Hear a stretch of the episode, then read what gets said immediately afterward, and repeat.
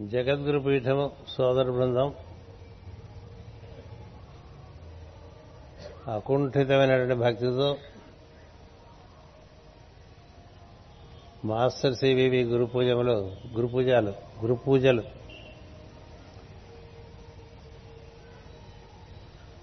నలభై తొమ్మిది సంవత్సరాలుగా నిర్వర్తించుకుంటూ ఉన్నది. అంతకుముందు పది సంవత్సరాల పాటు జగద్గురు పీఠం పుట్టక ముందును కూడా మాస్టర్ గారు మాస్టర్ సివి గురు పూజలను నిర్వర్తిస్తూ వచ్చారు.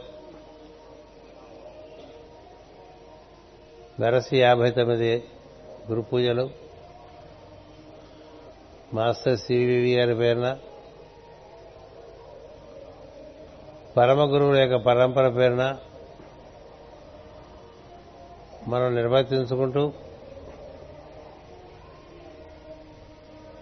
సనాతనమైనటువంటి మహర్షుల యొక్క బోధన అవగాహన చేసుకుంటూ ధర్మమును గ్రహిస్తూ ధర్మాన్ని ఆచరిస్తూ పురోగతి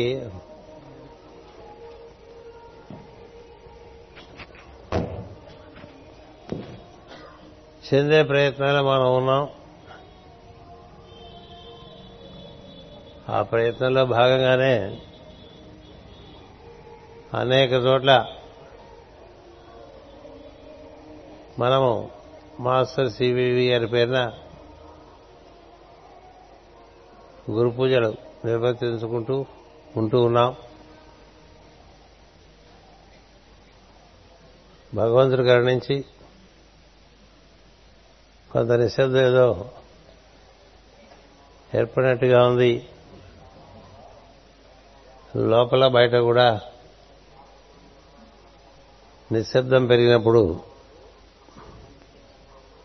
భగవత్ సాన్నిధ్యాన్ని అనుభూతి చెందే అవకాశం కొంత అధికంగా ఉంటుంది. అంతర్బహిష్య వ్యాప్య నారాయణ స్థిత అని చెప్పినటువంటి వేద సూక్తం అనుసరించి లోపల బయట ఉన్నటువంటి దైవమును అతని వైభవమును అతని పొంది అతని అనుగ్రహానికి పాత్రలు కావాలని మనం ప్రయత్నం చేస్తూ ఉంటాం. అందులో భాగంగానే ఈ గురు పూజ నిర్వహణ మనందు మన యొక్క భక్తి శ్రద్ధలు ప్రతిబింబిస్తూ ఉంటాయి. ప్రతి సాధకుడు తాను నిర్వహిస్తున్నటువంటి కార్యక్రమము ఉన్న స్థితి నుంచి కొంత ఉన్నత స్థితిలోకి తీసుకెళ్ళే ప్రయత్నం చేయాలి. అలా చేస్తే అది సాధన. అవుతుంది అది భక్తితో కూడినప్పుడు కార్యనిర్వహణ మనదు. తదనుకున్నటువంటి కళ ఆవిర్భవిస్తూ ఉంటుంది. మనం విశాఖపట్నంలో నిర్వహిస్తున్నటువంటి గురు పూజ మహోత్సవాలు పుష్కర భవనంలో పంతొమ్మిది వందల డెబ్బై ఎనిమిదిలో మొదలుపెట్టాం. ఇది పదమూడు సంవత్సరములు ఇది ఇరవై సంవత్సరములు. ఇరవై మూడు సంవత్సరములు ఇరవై సంవత్సరములు నలభై మూడు సంవత్సరములు గురు పూజలు జరిగి నలభై నాలుగో సంవత్సరం గురు పూజ ఈ మనకి వరాహ నరసింహస్వామి సాన్నిధ్యంలో నిర్వర్తించుకుంటూ ఉన్నాం. అప్పటికీ ఇప్పటికీ పోయి చూస్తే ఈ గురు పూజ నిర్వహణ మనందు బాధ్యత వహించి నిర్వర్తిస్తున్న వారందరూ కూడా లోపల బయట కూడా చక్కగా వృద్ధి చెందుతూ వస్తున్నారు. ఒకప్పుడు మనకి పైన టార్పాలిన్లు కింద టార్పాలిన్లు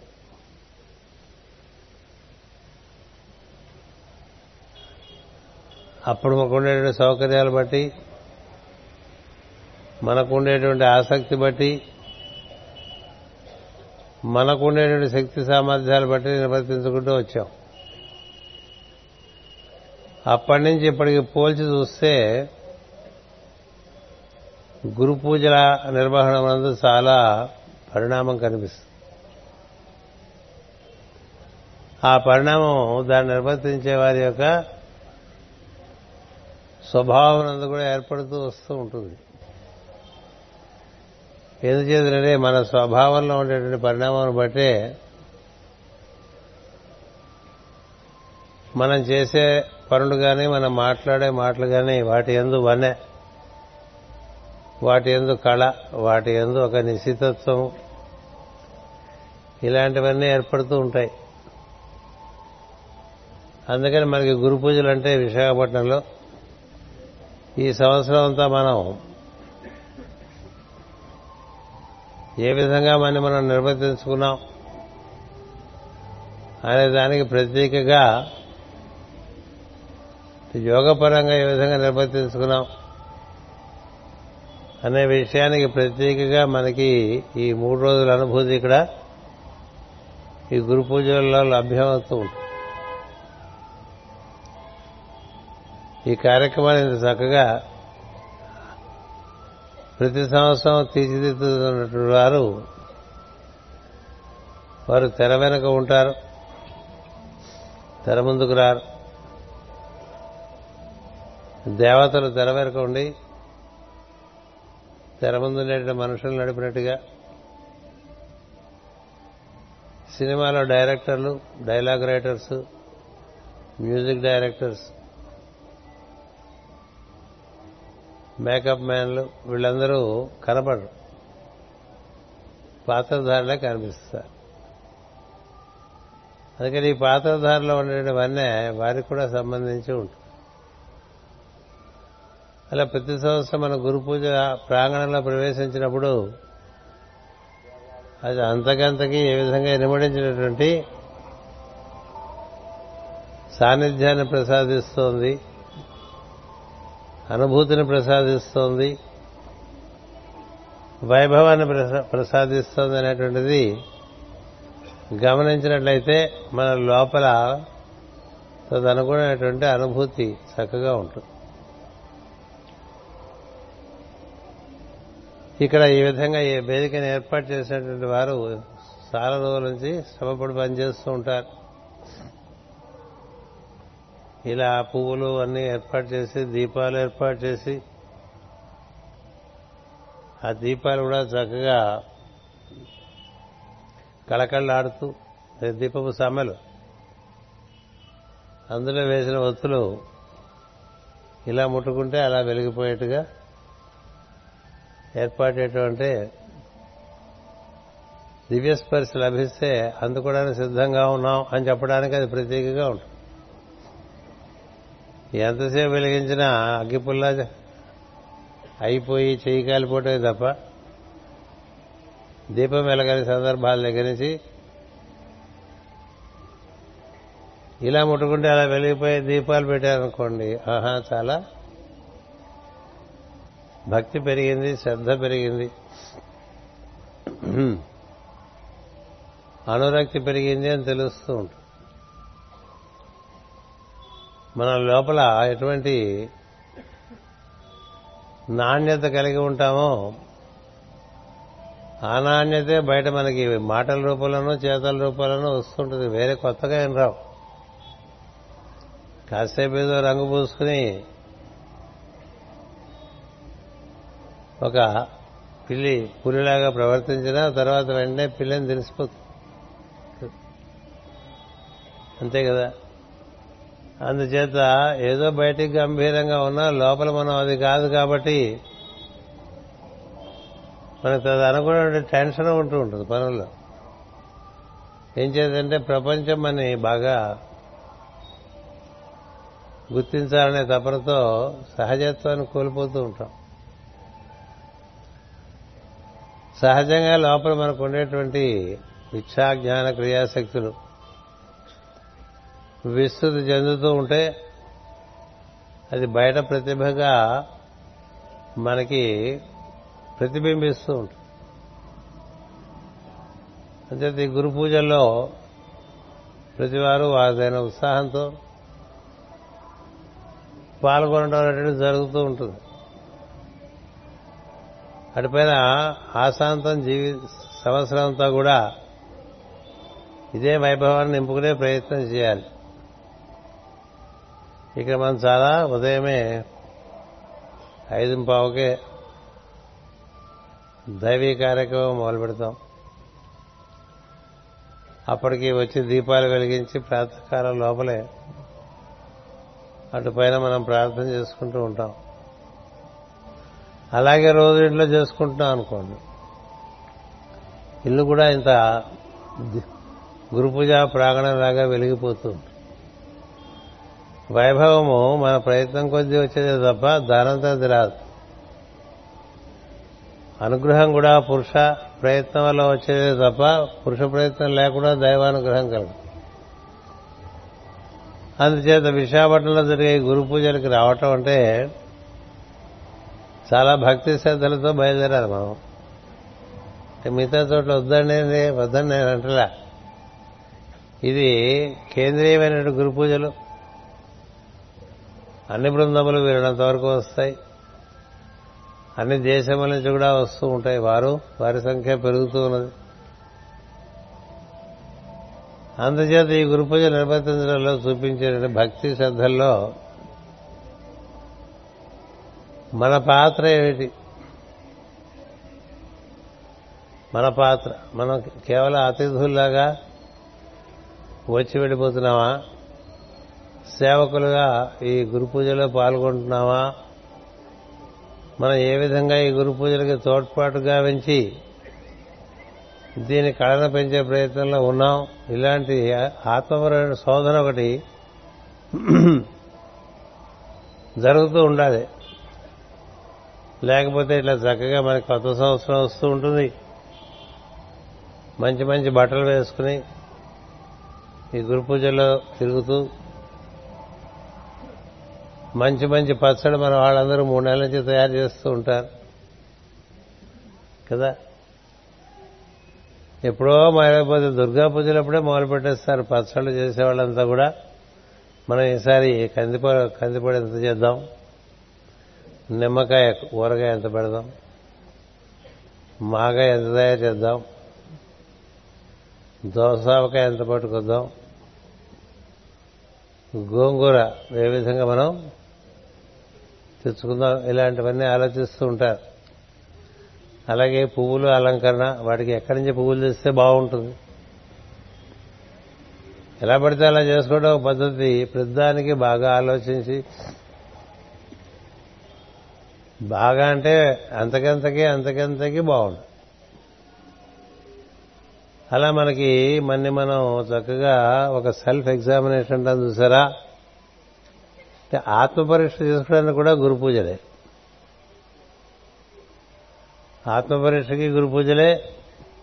జరిగిన సంవత్సరం యొక్క ఫలంగా ఇక్కడ అనుభూతి. ఇప్పుడు చేసే ప్రయత్నం వల్ల ముందుకు అనుగ్రహం. ఇలా మనం భావన చేసుకుంటే గురు పూజలు ఒక సాధన అవుతుంది. ఒక సాధన అవుతుంది. అయ్యో బాబాయ్ గురు పూజలు వచ్చేస్తాయని భయపడే వాళ్ళ దగ్గర నుంచి గురు పూజలు ఎప్పుడు వస్తాయా అని ఎదురు చూసేటువంటి వారి వరకు ఈ మధ్యలో మనకి శ్రేణి కనిపిస్తుంది. అందుచేత మనం ఈ కార్యక్రమాన్ని నిర్వర్తించుకుంటున్నప్పుడు పాతికేళ్ళ క్రితం ఎలా ఉంది మన వర్తనం ఇక్కడ? ఇప్పుడు ఎలా ఉంది మన వర్తనం? మనం ఇంకా అతిథులుగానే ఉండిపోయామా? లేకపోతే ఇందులో బరువులు మోసేవాళ్ళుగా తయారయ్యామా రెండు పద్ధతులు ఉంటాయి. మతమూర్ల మాస్ గారు గురు పూజలు నిర్వర్తించేప్పుడు ఇక అతిథులు ఎవరూ లేరు అందరూ సేవకులే అని పెట్టేవారు బోర్డు. అతిథులు ఎవరు లేరు అందరూ సేవకులే. ఎందుకంటే ఎంత సేవ చేసుకుంటే అంత మాస్ గారి యోగంలో ప్రవేశించే అవకాశం. ఎంత ఆతిథ్యుల వల్లే మనం సత్కారాలకు ఎదురు చూస్తూ ఒక చోట్ల మనకి కుర్చీ దొరికినాయా లేదా? భోజనం సరిగ్గా జరిగిందా లేదా? ఇక్కడ ఈ విధంగా ఈ ఏర్పాట్లో మనకి అన్ని చక్కగా ముందుగానే రిజర్వ్ చేసుకోవడం ఇలాంటి పరిస్థితులన్నీ కూడా కలిగి వచ్చేస్తూ ఉంటాడు. కదా? అది ఎవరికి వారుగా బేరీజ్ వేసుకోవడం తప్ప ఎవరు ఎవరికి చెప్పకపోవటం అనేటువంటిది ఆధ్యాత్మిక సాధనలో ఒక ప్రధాన భాగం. అందుచేత ఇక్కడ మనం ఎక్కువ అవి ఇవి ఆరోపణ చేయకుండా మనం ఆరోహణం చేయాలంటే బాధ్యత పడాలి జీవితంలో బాధ్యత పడ్డవాళ్ళే పెరుగుతారు. గురు పరంపరాగతమైన విషయంలో కూడా బాధ్యత పడాలి. అప్పుడే మనకి గురువు చేరువవుతాడు గురువుకి మనం చేరువవుతాం. మన పరంపర అటుపక్క ఒక హిమాలయ పరంపర ఇటుపక్క ఒక నీలగిరిల పరంపర. ఇలా ఆవిడ తయారు చేసుకొచ్చారు. పుస్తకాల్లో ఉండే విషయాలు అక్కడ రాశారు. అలాంటి ఆలోచన వచ్చిన సోదరుడు ఉంటాడే. వారి ఎందు మాస్టర్ గారు ఉన్నాడు అలాగే ఇప్పుడు ఈ వీటన్ని చుట్లు ఇది చూడండి పువ్వులతో అట్లా చుట్టారు కదా. అట్లా చుట్టకపోతే ఎవరు అడుగుతారు? ఎవరు అడగరు? మెట్లు పెడితే చాలనుకుంటాం. ఎక్కలేం కాబట్టి. మెట్లకి పక్కన ఆసరాగా పెట్టారు. ఆసరాగా పెట్టిందని పువ్వులు చుట్టారు. ఇది ఇలాంటి ఆలోచనలు వస్తాయే. వాళ్ళు ఇతరుల గురించి ఆలోచిస్తున్నటువంటి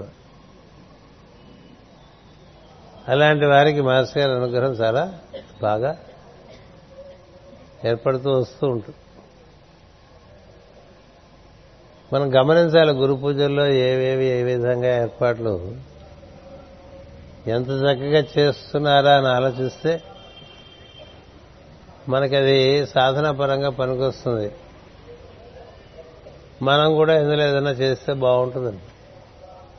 కదా.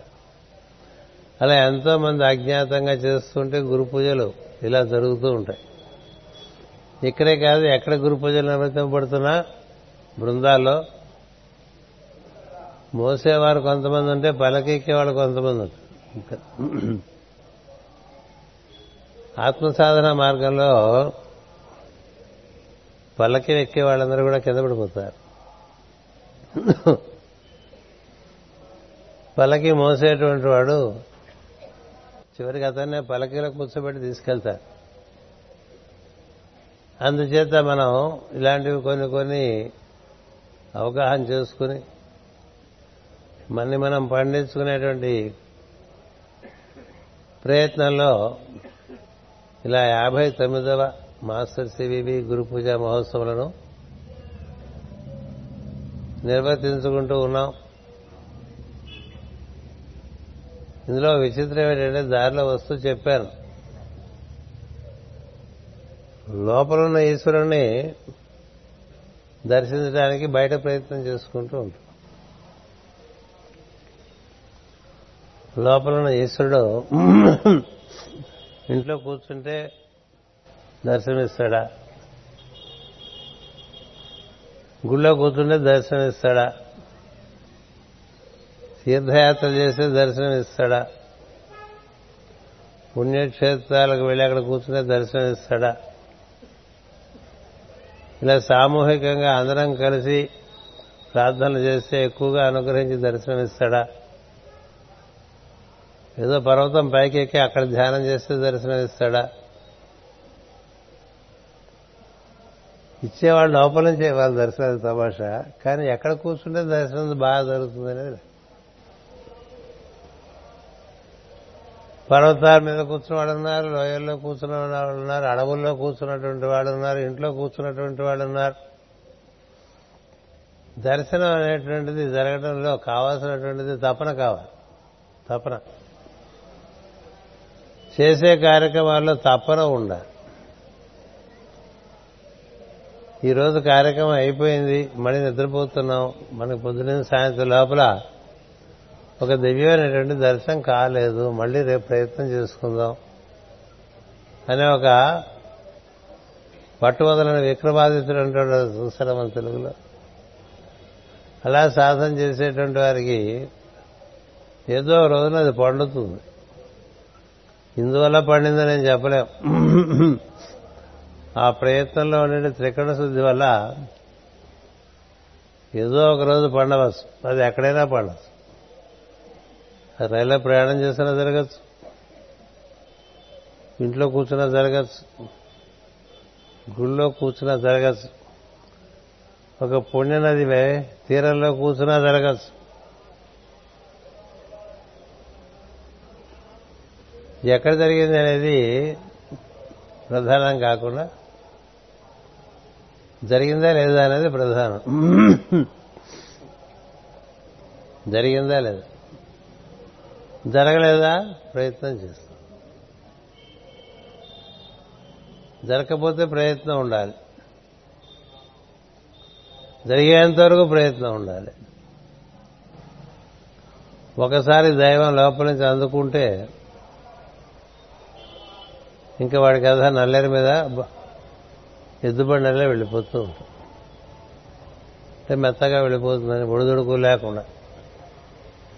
అంటే మెత్తగా వెళ్ళిపోతుంటే సుఖపడిపోతూ అని కాదు. మన నుంచి పది మందికి జరిగే ఉపకారాలు ఉంటాయి. అది కొంత అప్రయత్నంగా అనాయాసంగా జరుగుతూ ఉంటాయి. నిన్నెవరో ప్రశ్న వేశాను మా పాశ్చాత్య సోదరులు. అకాంప్లిష్మెంట్ అంటే ఏమిటని? అకాంప్లిష్మెంట్ అంటే నీవి శరీరంలో ఉన్నందుకు నీవి ఎంత ఎన్ని వందల మందికి ఎన్ని వేల మందికి ఎన్ని లక్షల మందికి నీ ఉనికి వల్ల ఉపకారం కలిగింది అనేటువంటిది ఒక్కటే అకాంప్లిష్మెంట్ ఇంకేది అకాంప్లిష్మెంట్ సులభంగా చచ్చిపోవడం కూడా అకాంప్లిష్మెంట్గా చెప్పలేరు ఋషులు ఉన్నప్పుడు ఏం చేశాడని చూస్తారు. ఉన్నప్పుడు ఏం చేశావు? ఇతర జీవులకు ఏం చేశావు? ఎందుకంటే వారందరూ నా సంతానమే. నువ్వు నా సంతానమే. అంచేత ఇతరుల కోసం నువ్వెంత కృషి సలిపావు? ఇతరులకు సహకరించి వారికి సహాయం చేయడం కోసం నీలో ఉండేటువంటి సమర్థతను ఎంత పెంచుకునే ప్రయత్నం చేశావు? సమర్థతలు ఏర్పరచుకుంటూ ఎక్కువగా వినియోగపడుతూ జీవించిన జీవితం. అది పండిన జీవితం తప్ప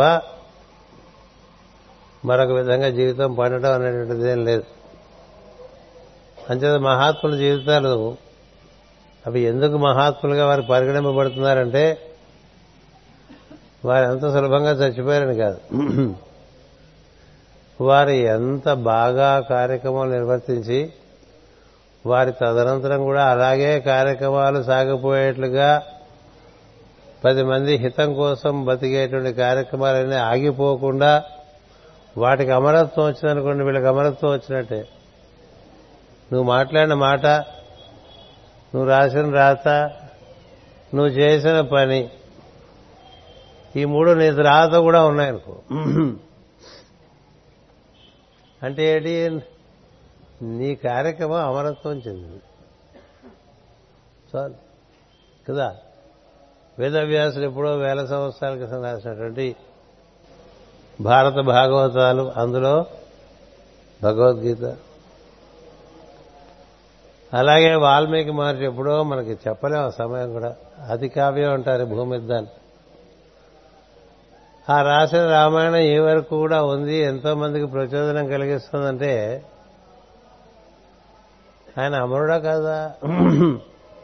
అమరుడా అమరత్వం కోసం వేరే ప్రయత్నాలు చేస్తావు. నీ పని యొక్క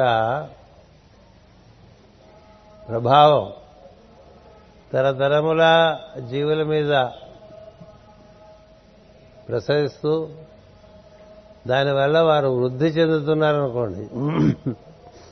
ఇచ్చా అంటే దైవేచ్ఛగా అనుగుణంగా జీవితాలు నడుపుకోవటం జ్ఞానపరంగా జీవితం నడుపుకోవటం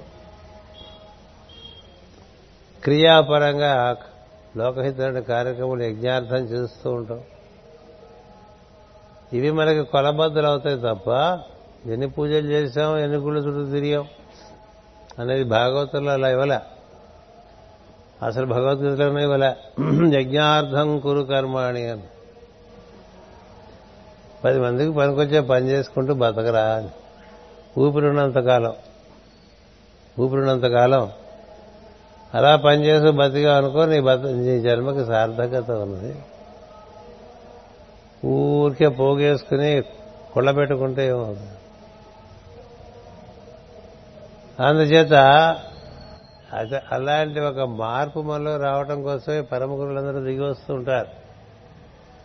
మనం ఎంత పెద్ద పరంపర పెట్టుకున్నామండి? శరత్ కుమారుడి దగ్గర మొదలు పెడితే శంబళ గ్రామంలో శరత్ కుమారుని బాగా శంబళమును స్మరి శంబళను స్మరింపము. శరత్ కుమార్కు నమస్కరింపము అని చెప్పి మనం నెవాళ్ళు రాస్తూ ఉంటాం. మైత్రేయను అనుసరింపము అని రాస్తూ ఉంటాం. ఏమనుసరి ఈనాటికి మైత్రేయుడు వేలాది సంవత్సరాల నుంచి మానవ జాతి కృషి కోసం అహర్నిశలు ప్రయత్నం చేస్తున్నారు.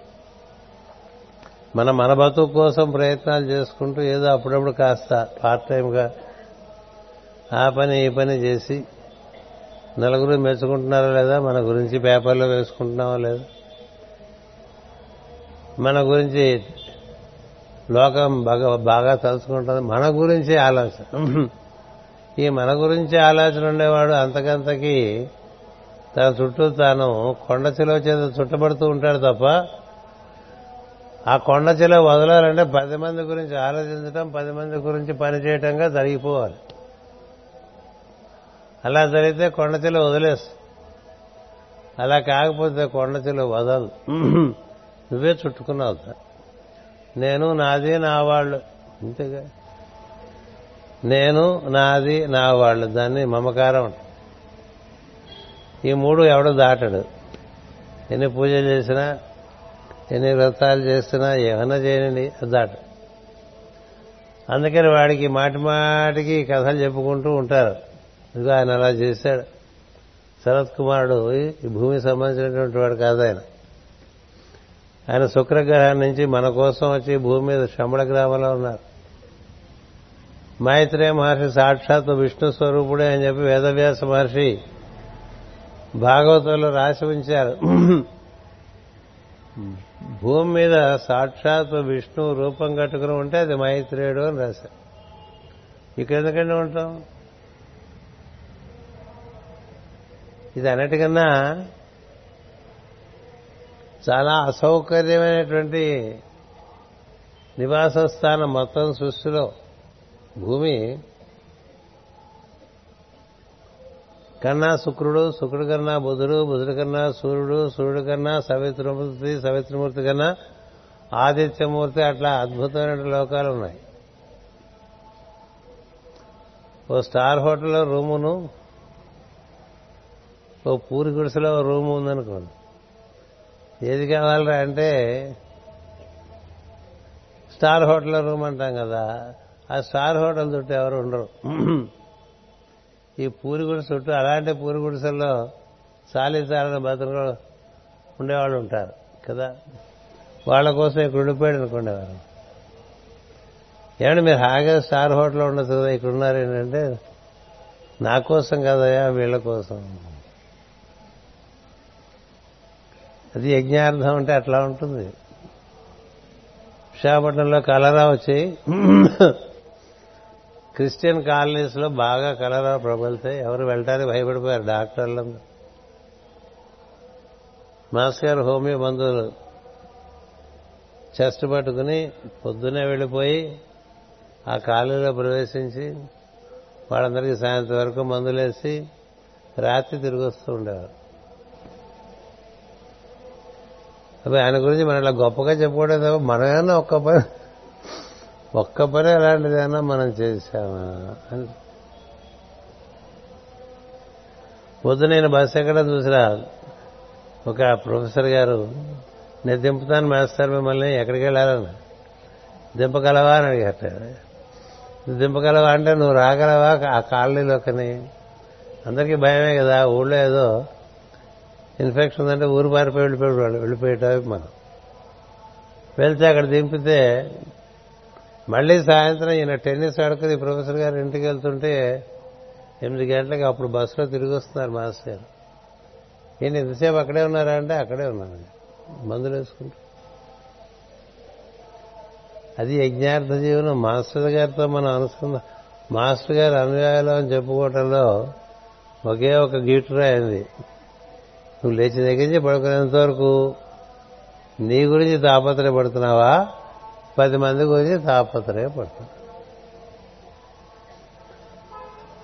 అలాగ మైత్రేయ మహర్షి వేల సంవత్సరాల నుంచి భూమి మీద మనందరి కోసం తాపత్రయపడుతున్నాడు ఆయనకు సూర్యవంశపు రాజు ఒక చంద్రవంశపు రాజు తోడే వచ్చారు కూడి ఎడమ భుజాలాగా వారినే మనం మరువు దేవాపింది అందుకని వీరినందరినీ ఎందుకు స్మరిస్తా ఉంటే అలాగే master CVV master Agastya Maharshi ఈ హిమాలయ పరంపరకి వశిష్ఠ మహర్షి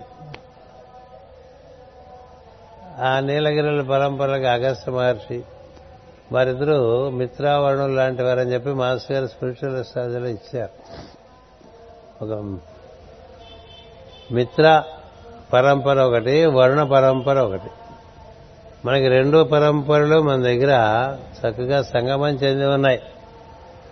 అంచేతనే పొద్దున సాయంత్రం కూడా మన ప్రార్థనలో మనం షన్నో మిత్ర శం వరుణ అని చదువుకుంటాం. మిత్రావరుణుల యొక్క అనుగ్రహంతో నడుస్తున్నటువంటిది జగద్గురు పీఠం. అంటే హిమాలయ గురు పరంపర నీలగిరిల గురు పరంపర రెండు సమ్మిళితమై ఒక పరిపూర్ణమైనటువంటి యోగ జీవనం. ఈ మధ్య మన దగ్గరకు ఒక యువతి ఒక ఆమె రష్యా నుంచి వచ్చారు ఆ అమ్మాయి. ఆమె కూడా బ్లవెట్స్కి లాగా ఆ నగరంలో రష్యాలో పుట్టారు ఉక్రెయిన్లో. వచ్చిన తర్వాత ఆమెకి చిన్నతనం నుంచి వీటి ఈ విషయంలో ఆసక్తి. ముప్పై సంవత్సరాల పాటు అన్ని దేశాల్లోనూ తిరిగి అన్ని రకాల విషయాలు తెలుసుకుంది. జగద్గురు పీఠం తెలుసుకున్న తర్వాత తనకు ఒక పరిష్కారం లభించిందని చెప్పి నేను ఉపన్యాసంలో చెప్పింది ఆ పిల్ల.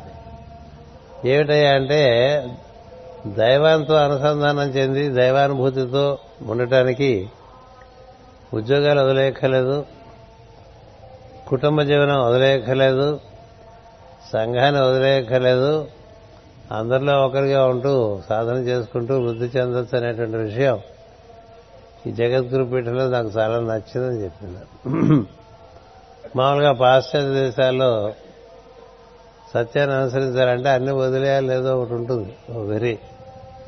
మన దేశంలో కూడా ఆ వెరీ ఎక్కువే. అన్నీ వదిలేస్తే చేతకని అవుతుంది తప్ప అన్నిట్లో ఉంటూ మనం చేయవలసిన కర్తవ్యాన్ని ధర్మ ప్రకారం నిర్వర్తించుకుంటూ వెళ్తే కడతేరుతాం అనేటువంటి విషయాన్ని మనకి ఋషులు ఆచరించి చూపించారు. మనం నమ్ముకున్న పరంపరలో ఎవరు కూడా అవివాహితులు లేరు. అందరూ వివాహితులే. అందరూ కుటుంబాల్లో జీవించినటువంటి వారే. అందుచేత మనం నిత్య జీవితం యోగపరంగా నిర్వర్తించుకోవడం అంటే ప్రతినిత్యము భగవంతుని దర్శనం చేసుకుంటూ నిర్వర్తి బయట దర్శనం చేసుకోవటం లోపల దర్శనం ఇంకోటి ఏం లేదనే భావంతో ఉన్నటువంటి వాడు కుదురుగా ఉంటాడు ఆవేశకావేశాలకు లోను కాడు. ఒకవేళ లోనైనా తొలగి త్వరితగతిని మళ్ళీ సహజ స్థితికి వచ్చేస్తాడు. అంతే తప్ప ప్రత్యేకంగా అదొక కార్యక్రమంగా పెట్టుకుని మిగతా వాటిని అశ్రద్ధ చేయడం జగద్గురు పీఠంలో లేదు. అందుచేతే అన్ని పనులు చేస్తున్న వాళ్ళు గురు పూజలు కూడా అన్ని గురు పూజలకు వచ్చేస్తుంటారు. గొప్ప విషయం ఏంటంటే ఇందులో సమర్థత పెరిగితే ఎన్ని పనులైనా చేయగలుగుతావు ఎన్ని చోట్ల గురు పూజ అయినా నువ్వు వెళ్ళవచ్చు. ఎన్ని సద్గ్రంథములైనా పఠించవచ్చు. ఎన్ని కార్యక్రమాల్లో అయినా పాల్గొనవచ్చు. కుటుంబాన్ని అశ్రద్ధ చేయక్కల వృత్తిని అశ్రద్ధ చేయక్కల సంఘాన్ని అశ్రద్ధ చేయక్కల అందులో ఉండేటువంటి దైవాన్ని దర్శనం చేసుకుంటూ చేయటం అనేటువంటిది భాగవత మార్గం. కనబడుతున్నదల్లా దైవమైన అన్ని అన్ని సిద్ధాంతాలు చెప్తాయి.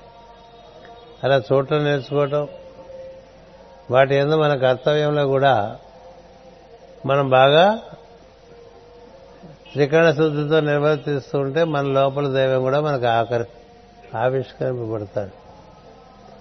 అలాంటి ప్రయత్నం కోసం ఇలాగ దశాబ్దాల తరపతి ప్రయత్నం చేస్తున్నాం. ఈ దశాబ్దాల తర్వాత చేసే ప్రయత్నం అది రొటీన్ అయిపోకూడదు. కదా?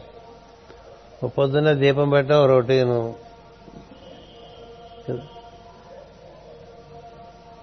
మనం అక్కడ దీపం పెట్టేసరికి పెట్టేలాగా పెట్టాలి కదా అని పెట్టామనుకోండి ఆ చిత్రపటంలో ఉండే దైవం ఎవడు పెట్టమన్నాడు రా నిన్ను నేను అడిగానా? నువ్వే పెడుతున్నావు.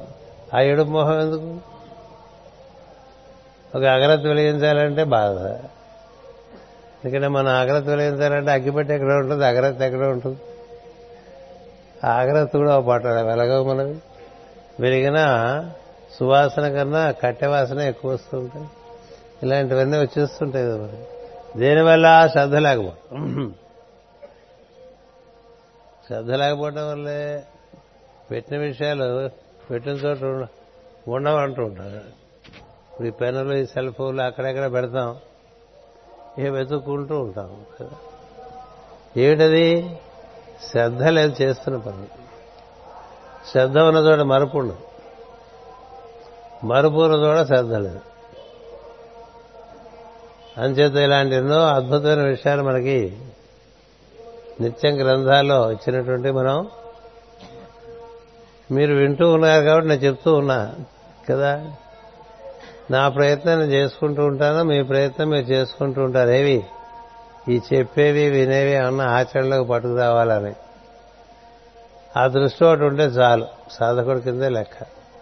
ఇవాళ ఫెయిల్ అయ్యే పర్వాలేదు రేపు కూడా ప్రయత్నం చేద్దాం. ఎన్నాళ్ళు ఫెయిల్ అయినా పర్వాలేదు మళ్ళీ చేస్తుందాం అనేటువంటి ఒక పట్టుతో బేతాడు మాటి మాటికి చెట్టెక్కేస్తుంది కదా? విక్రమార్కు వదిలాడా? వదలలేదు. మళ్ళీ దించుకొచ్చాడు ఇంకో కథ చెప్పరా అంటాడు వాడు కదా మనకన్నీ కథలు ఏ కథ వస్తే ఆ కథ పట్టు పోతూ ఉంటాం అసలు విషయం వదిలేస్తాం కదా. చెప్పరా అంటాడు నీకు మార్గాయాసం లేకుండా ఒక కథ చెప్తానంటాడు ఆ కథలోంచి క్రమంగా ఈయన పరిష్కారం అడుగుతాడు. ఈయన పరిష్కారం ఆలోచించే లోపల ఆయన మాయమేమో కదా అంటే మన విక్రమ్ బేతాళ్ళని ఆ కథ నడుస్తూ ఉంటుంది మనకి మరుపున్న చోట బేతాళుడే ఉంటాడు. మరుపు లేకపోతే ముందుకు సాగటం అనేది. అలాంటి కథలు మనకు భాగవతంలో ఎన్నో ఉన్నాయి. నాకు అనిపించింది ఈ సంవత్సరంలో చాలా కారణాల వల్ల చాలా ఆదివారాలు భాగవతం చెప్పడానికి వీలుపడ్డా చాలా కారణాల వల్ల ఏవేవో మన కార్యక్రమాలే. ఆదివారం ఉంటే ఊళ్ళో ఉంటే భాగవతం ఉండకుండా ఉండదు. సరే పోనీ భాగవతమే చెప్పుకుందాం ఏడు రోజులు. ఎక్కడ మనం రాధమాధలు వదిలేసామో అక్కడి నుంచి చెప్పుకుంటూ పోలేదా? ఒక ఆరు క్లాసులు మనం ఏడు క్లాసులు చెప్పుకున్నాం అనుకోండి. చెప్పుకుంటే ఏడు వారాల కథ అక్కడ ఇవాడ మనకి ముందు సాగిపోతుంది. ఆ దృష్టితో భాగవతంలో ఉండే విషయాలు చెప్దామని ఒక భావన మన స్పందన కలిగింది. ఎందుకు ఈ కథ కలిగిందంటే మాటి మాటికి ఈశ్వరుడు జీవుణ్ణి శరీరంలోకి పంపించేప్పుడు నన్ను మర్చిపోక నీకంతా హాయిగా జరుగుతుందిరా. నువ్వు ప్రతిసారి శరీరంలోకి దిగినప్పుడు నన్ను మర్చిపోతావు. మర్చిపోయిన దగ్గర నుంచి ఇబ్బంది పడుతూ ఉంటావు అని చెప్పి పంపిస్తూ ఉంటాడు. ఇబ్బంది పడి ఊరికేదో రొటీన్లో కొట్టుకుపోతూ ఉంటాం ఇంకా. చిట్ట చివరికి ఏమో ఈ శరీరానికి కాల పరిమితి ఒకటి ఉంటుంది కాబట్టి అది దగ్గరికి వస్తాను కొద్దీ అయ్యో మోసపోయానని ఏడుస్తూ ఉంటాం. ధనము వెంటాపడి ధాన్యమునకు తగిలి తనవారి తగిలి కాతరుడైన అన్నమాచార్య వారు పాడతారు. వీటన్నిటిలోనూ మోసపోతూ ఉంటాం అని చెప్పి. అవన్నీ వద్దని చెప్పరు ఎవరు. పూర్ణజ్ఞానులు కూడా పూర్ణజ్ఞానులు ఎప్పుడు కూడా డబ్బు వదిలేయి కుటుంబం వదిలేయి ఉద్యోగం వదిలేయి ఇట్లా అన్న వదిలేయటం నేర్పరవాడు అన్నిట్లో ఉండే దైవాన్ని చూడమని. చేస్తే నువ్వు పండుతావు. అంచేత ప్రతి జీవి కూడా శరీరం దాల్చడానికి ముందు అతడు హంస స్వరూపం అంటే స్పందనాత్మక రూపంలో ఉంటాడు. స్పందనాత్మక రూపంలో ఉంటాడు కాబట్టి హంస అన్నారు. హంస అంటే సోహం సోహం సోహం సోహం అనేటువంటిది ఈ శరీరంలో ఉన్నా చేస్తాం లేకపోయినా చేస్తాం తెలిసి ఉండాలి ఈ శరీరంలోకి దిగటం దానివల్ల ఎదుగుతాం. ఈ శరీరంలో నుంచి వెళ్ళిపోయిన కూడా మనకి మిగిలేదు అదే ఏమిటయ్యా మనకు మిగులుతుందంటే హంస ధ్వని. హంస శబ్దం. ఆ హంస శరీరంలో ఉండగానే మనం దాంతో బాగా సన్నిహితంగా ఉంటూ వచ్చామనుకోండి క్రమంగా రాజహంస పరమహంస అయిపోవచ్చు. లేకపోతే ఆ హంసకి చాలా ఇబ్బంది వచ్చేస్తూ ఉంటుంది. బాగా నలిగిపోయి రెక్కలు కూడా విరిగిపోయి ఇందులోంచి బయటపడిన తర్వాత అప్పుడు మళ్ళీ అంతకుముందు తనకి సలహా ఇచ్చిన వాడు ముడుగు వస్తుంది నీకు చెప్పాను కదా.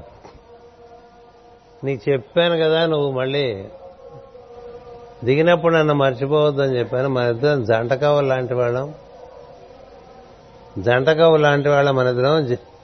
జీవాత్మ పరమాత్మ అనేటువంటిది ఒక జంటది అదే. రాధాకృష్ణులన్నా అదే శివపార్వతులన్నా అర్థం అది. అదే ప్రకృతి పురుషులన్నా వాళ్ళు సృష్టిగా దిగి వచ్చినా సృష్టికి అతీతంగా ఉన్న ఇద్దరు ఎప్పుడు కలిసే ఉంటారు. కలిసే ఉంటారు. అందుకని వాళ్ళు లోపల జంటగానే ఉంటారు బయట తిరుగుతున్నా జంటగానే తిరుగుతూ ఉంటారు. ఈ జంటగా తిరగడం అనేది చాలా ప్రధానం. ఇంత బయట జంట కవల వలె అంటుకు తిరగాలి అని చెప్పాడు మా చిన్నప్పుడు పాట అది. అప్పటికి ఇంకా నాకు ఐదేళ్ళు కూడా లేదు. ఇంటా బయట జంట కవల వల్లే అంటుకు తిరగాలి దంపతులు ఎప్పుడు కంటి పాప వల్లే ఏదో చెప్పి పాట ఉంటుంది అనుకోండి అంటే ఇక్కడ దంపతి అంటే ఏం గుర్తుపెట్టుకోవాలంటే నీకు ఒక భర్త ఉన్నాడు ప్రతి జీవుడికి ఒక భర్త వాడే వాళ్ళ ఉండే ఈశ్వరుడు. అది మగవాడికైనా ఆడవాళ్ళకైనా ఒకే ఒక భర్త ఉన్నాడు. ఆ భర్తతో కూడి ఉన్నాం అనుకోండి అతి అది పతిభక్తి అది పతివ్రత లక్షణం. గుర్తుపెట్టుకో. బయటకు కథ నడుస్తూ ఉంటుందండి లోపల కథ నడుస్తూ ఉంటుంది. అదే మన మన వాంగ్మయంలో ఉండే అత్యద్భుతమైన విషయం నువ్వు చూడాలి తప్ప. నువ్వు చూడాలి తప్ప ఈ జంట కవులు ఎప్పటికప్పుడు ఈ జంట హంసలు ఎప్పటికప్పుడు కనిపిస్తూనే ఉంటాయి. నీవు లేని నేను లేని లేవు లేను లే అని చెప్పి పాట ఉంటుంది. నీవు లేని నేను లేని లేను లే. నువ్వు దైవం లేకుండా జీవుడు ఎక్కడి నుంచి వచ్చాడు? దైవం లేని జీవుడు లేడు నీరు లేని ఐసముక్క లేదు కదా? అలాగే నీవే నేనని తలచిత్ర నీవని నేనని తలచిత్ర నీవే నేనని తలచిత్ర అని పాట పాట ఉందనుకోండి ఏమిటిది? అక్కడేదో చూపించింది కాదు. నువ్వు నీ లోపల వాడు. అది రాసతత్వం ఇది రాసతత్వం రాధ మన లోపలికి వస్తుంటే వాళ్ళ ప్రాంగణంలోకి? రాధే పాట వేస్తున్నారు. రాధే రాధే రాధే రాధే రాధే రాధే. అంటే పిచ్చోధా నువ్వు రాధవరా అని ప్రతి జీవి రాధే. ప్రతి జీవి మరి రాధను ఎందుకు ఆరాధించడం ఆరాధించడం అంటే రాధ ఎప్పుడు కృష్ణుడిని వదల లోపల. రాధ కృష్ణుడు లోపల ఎప్పుడు వదల్లా. వదలదు అంతే. అది ప్రకృతి. పురుషులతోనే ఉంటుంది. వెయ్యి సహ నామాల లలిత సహస్రనామం తీసుకుంటే ఎక్కడా శివుడిని వదిలి అమ్మవారు పనిచేయటం అంటూ ఉండదండి. తనతో పాటు పట్టుకెళ్తూనే ఉంటాం. నా పనికి నువ్వు తోడుండాలని చెప్తా. నీతో పాటే దిగుదాం పదాన్ని అలా శివుని మూలాధారం వరకు కూడా దింపేస్తుంది. అందుకనే మూలాధారంలో కూడా శివప్రజ్ఞను దర్శించి ధ్యానం చేసుకునే వాళ్ళు ఉంటారు. సహస్రాల్లోనూ ఆయనే ఉంటాడు. మొత్తం గొట్టం అంతా ఆయనే ఉంటాడు. ఆయన లేకుండా ఇవాడు కదదు ఆయన మామూలుగా కదడు అంచేత ఏం జరిగింది ఇక్కడ? పరమాత్మ జీవాత్మ. పరమాత్మతో కూడే జీవుడు తిరుగుతూ ఉంటాడు. పరమాత్మని ఇంటో వదిలేసి బాకెట్లోకి వేసి పడిపోతాం పరమాత్మని. ఇంట్లో వదిలేసి వాకిట్లోకి వచ్చామనుకోండి గాడి తెచ్చినట్టుగా ఉంటుంది. అందుకని ఇలా తిరుగుతూ తిరుగుతూ జంటలుగా జంట హంసలుగా తిరుగుతున్నటువంటి ఒక కథ ఇచ్చారు మనకు భాగవతంలో. వాళ్ళిద్దరు అలా హంసల్లాగా విహరిస్తుంది విహరిస్తుంటే అన్నీ చూస్తూ ఉంటారు ఈ సృష్టిలో. చూస్తుంటే వాళ్ళకి అందులో ఒక హంసకి జీవాత్మ అనే హంసకి ఈ మానవ శరీరం బాగా నచ్చుతుందండి. ఎందుకంటే మానవ శరీరం పరిపూర్ణమైనటువంటి సృష్టి అది. చాలా పరిపూర్ణ అంటే రూపాల్లో మానవ శరీరం కన్నా పూర్ణమైన రూపం లేదు. దేవతలు నేలముట్టుకోలేరు. జంతువులు పైకెగలేవు మానవులు పైకి ఎగరగలరు నెలలోకి వెళ్ళగలరు భూగర్భంలోకి వెళ్ళగలరు. మానవుడే మహానీయుడు అని మనకి పాడు ఎందుకంటే అతను నారాయణుడే నరుడు రూపంలో ఉన్నాడు కాబట్టి అక్కడ సాధ్యపడని విషయం లేదు మానవుడికి సాధ్యపడిన విషయం లేదు. ఇప్పుడు ఈ మైత్రేయాది మహర్షులనండి విశ్వామిత్రాది మహర్షులనండి అగస్త్యాది మహర్షులండి వాళ్ళు భగవంతుడితో సమానమైనటువంటి పన్నాలో కార్యక్రమాలు చేసినటువంటి వాళ్ళు కదా? అగస్త్యో భగవాన్ ఋషి అని. వేదవ్యాసో భగవాన్ ఋషి. ఎలా అయింది అంటే నువ్వు మానవుడిగా పుడితే నీకు పరిమితి లేదు నిజానికి నువ్వు ఏర్పరచుకుంటే తప్ప. ఎంత పెరగదలుచుకుంటే అంత పెరగవచ్చు. ఎందుకనే అలాంటి ఫెసిలిటీస్ అన్నీ ఈ రూపంలో పెట్టారు. అంటే ఇంతకన్నా సాఫిస్టికేటెడ్ ఫామ్ లేదు సృష్టిలో. God made man in his own image and likeness అని మనకి పాత నిబంధనలు అంటాం తెలుగులో దాన్ని ఓల్డ్ టెస్టమెంట్. అది చెప్తుంది. మనకి పదిహేనో అధ్యాయం భాగవతంలో మమైవాంశ జీవలోకి. అంచేత భగవద్గీతలో నరుడికి నారాయణుడు నువ్వు నేను ఒకటేరా నువ్వు మర్చిపోయావని మనం ఎప్పటి నుంచో కలుస్తున్నామని ఇవాళ నువ్వు ఏదో అర్జునుడిగా వచ్చి నేనంటే నువ్వు నాకు నువ్వంటే ఇష్టపడి నేను నీతో ఉంటాం కాదు. మనం ఎప్పటి నుంచో కలిసే ఉన్నాం. నీకు గుర్తులేదు. నేను మర్చిపోను. సో మర్చిపోయిన వాడు జ్ఞాని మర్చిపోయేవాడు అజ్ఞాని అంతే అంచేత ఇలా తిరుగుతుంటే ఒక జంట హంసలో ఈ జీవాత్మ అనే హంసకి ఈ మానవ రూపం బాగా నచ్చి ఇందులోకి దిగి ప్రవేశించనా అంటాడు. నేను వెన్నుకున్నటువంటి విషయం అత్యద్భుతమైన విషయం. ఏం సందేహం లేదు. కానీ అందులోకి దిగితే నన్ను మర్చిపోయే ప్రమాదం ఒకటి ఉంటుంది నీకని చెప్పి ఎందుకంటే అది అంత ఆకర్షణీయంగా ఉంటుంది. మానవ శరీరంలోకి దిగితే మనకి మనసు ఇంద్రియములు రకరకాలుగా ఎన్నో విషయాలు చూపిస్తూ ఉంటాయి. ఈ భూమి మీద అందములు చిందులయ్యే అవని ఇదేనా అని. ఒక్కొక్క ఇది సినిమా పాటలు అనుకోబోకండి. తత్వం తెలిస్తే ఎందులో అయినా దర్శనం చేస్తూ. అని చేత భూమి మీదకి వచ్చేస్తుంది కదా మండోదరి దేవి. భూమి ఎంతోమంది దేవతలు కోరి భూమి మీదకి మానవులుగా వస్తూ ఉంటారు. మర్చిపోయారనుకోండి ఇరుక్కుపోతారు. మర్చిపోలేదనుకోండి వైభవాన్ని అనుభవిస్తారు. మనంతా భూమి మీదకి సూర్యుడి దగ్గర నుంచి వచ్చిన వాళ్ళం. ఎక్కడే సామాన్యులమేం కాదు మన అందరం సూర్యపుత్రులమే అందరం సూర్యవంశీయులమే. కేవలం రాముడు దిలీపుడు పృథు పృథు వాళ్ళు మాత్రమే అనుకోబోకండి అందరం సూర్యుడి నుంచి వచ్చిన వాళ్ళ ఇలా తయారయ్యమండి చివరికి ఇప్పుడు సూర్యుడికి మేమంతా నీ పిల్లలం కదా అంటే అవును నాకు గుర్తుంది మీరు మర్చిపోయి పాడైపోయారు అంచేత అతను చెప్తాడు నువ్వు ఇందులో దిగటం మంచి విషయమే కానీ ఒక్కడి గుర్తుపెట్టుకోమని. నన్ను మర్చిపోక అని నన్ను మర్చిపోతే నువ్వు ఇరుక్కుపోతావు అని నన్ను గుర్తెచ్చుకుంటూ ఉండదు పోని అప్పుడప్పుడు మర్చిపోయినా ఎక్కువగా గుర్తుపెట్టుకుంటే నీకు ఇందులో బంధం ఉండదు. లేకపోతే నీ నిజస్వరూపాన్ని నువ్వు మర్చిపోతావు అని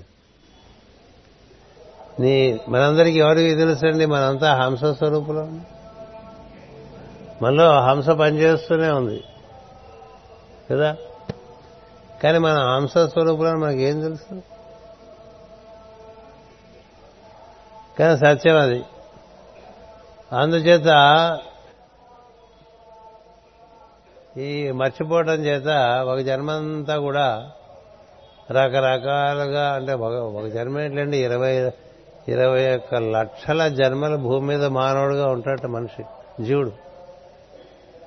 అప్పటికి కూడా వాడికి ఇంకా తెల్లవారు.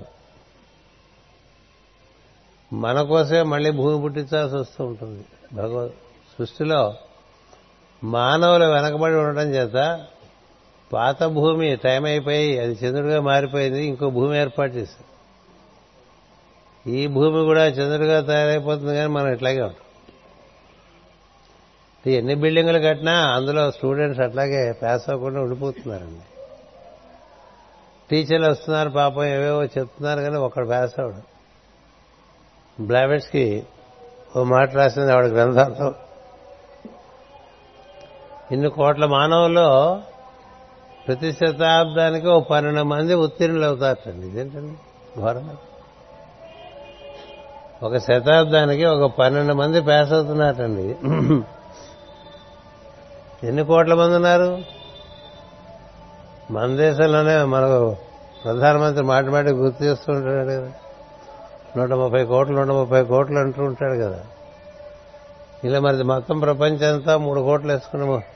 మూడు వందల కోట్లు వేసుకుంటే పది మంది పన్నెండు మంది అవుతుంటే ఎప్పటికవుతుంది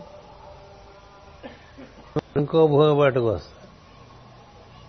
బిల్డింగ్ పడిపోయింది అనుకోండి స్కూల్ బిల్డింగ్ ఎట్లా వేస్తారంటే ఎడితే పెద్ద చదువుకునే వాళ్ళగా ఇంకోటి కడతారా అందరూ చేర్చుకుంటారు మిమ్మల్ని. అట్లా భూములు అయితే మారిపోతున్నాయి స్కూళ్ళు అయితే మారిపోతున్నాయి కానీ మనం దాటట్లా. ఎందుకనంటే మర్చిపోవటం ఒకటి గుర్తుపెట్టుకోండి. మనలో జరిగే స్పందన మనమే చేస్తున్నాం అనుకుంటామా? అది మన సహజమైన స్థితి. అందుకనే జీవి అనే దానికి ఒక నిర్ణయం ఒక నిర్వచనం ఇచ్చారు. స్పందనాత్మక చైతన్యము పల్సేటింగ్ అవేర్నెస్ పల్సేటింగ్ అవేర్నెస్ అది మనకి ఒక సెల్లో ఉంటుంది ఆ పల్సేషన్ ఒక మానవుల్లో కూడా ఉంటుంది.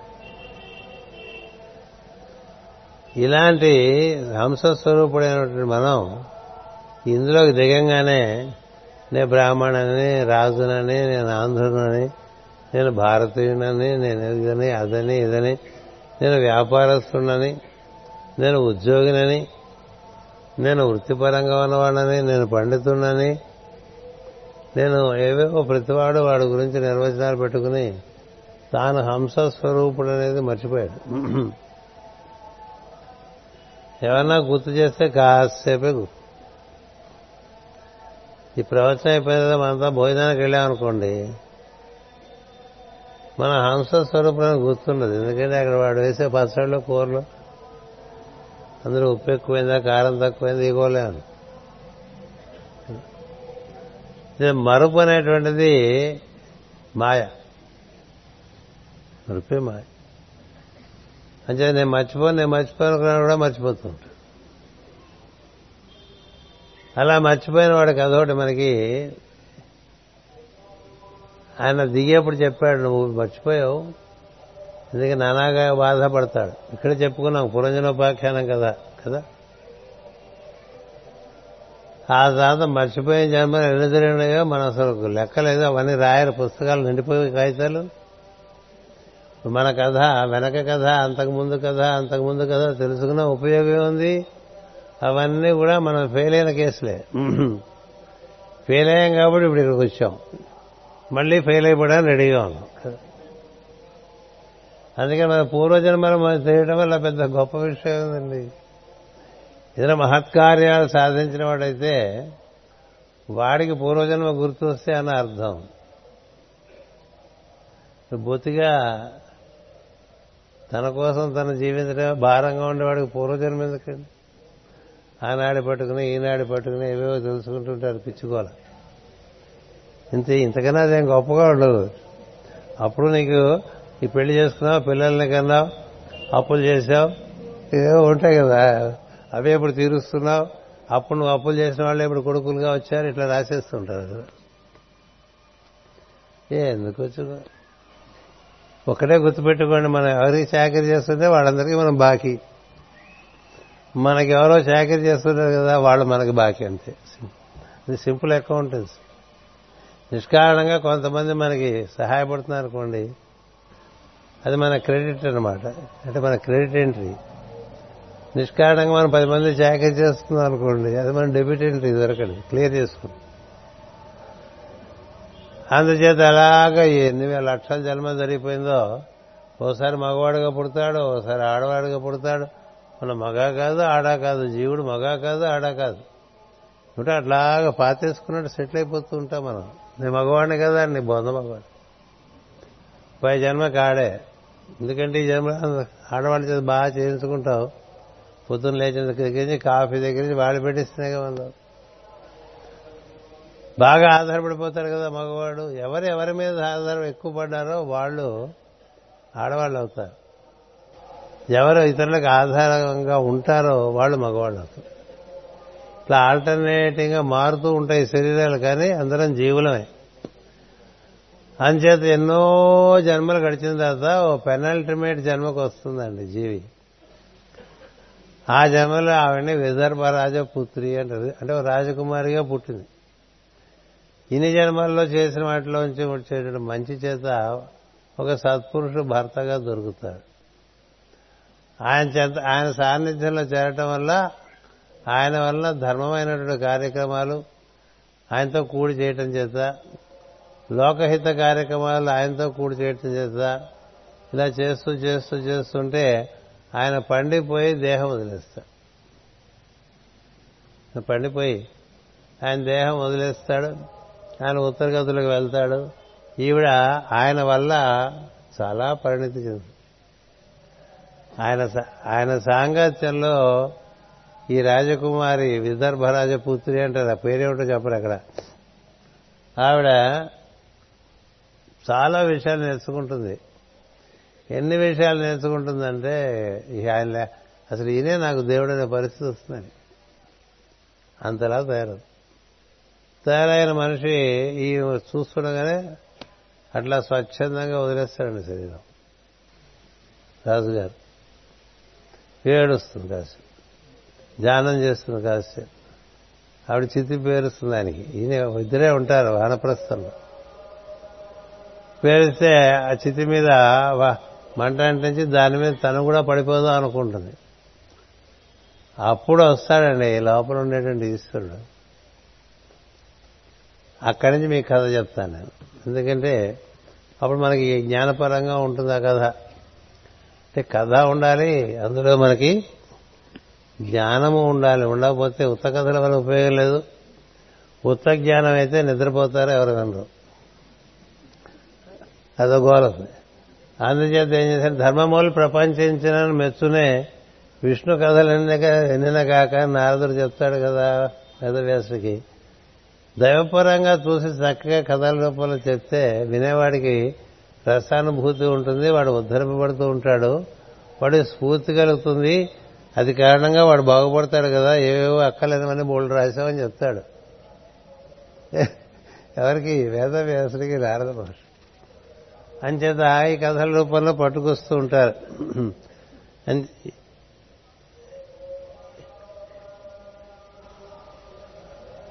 తాను భర్తతో సహగమనము చేయుటకై చిత్తి నెక్కబోయాను. ఏదో కంఠధ్వని వినిపించాను. గుర్తుపెట్టుకోండి కనబడటం కన్నా వినబడటం ముఖ్యం. చెవు వినబడటం ఆకాశ గుణం. కనబడటం అనేది అగ్ని. ఆకాశం తర్వాత వాయువు వాయువు తర్వాత అగ్ని. అందుకని కనబడేదానికన్నా వినబడటం అనేది ఎక్కువ సౌఖ్యం. ఎవరు చెప్పారు ఎవరు చెప్పారని బాధపడకుండా విన్న విషయం మనకు పనికొచ్చేదే కాదు చూసుకో. కంఠధ్వని వినిపించాను. అది ఎప్పుడో విన్న గొంతుకటండి. చూసారా? జీవప్రజ్ఞలో ఇది ఇప్పుడు మనం విన్నాం కదా ఈ వాయిస్ అని.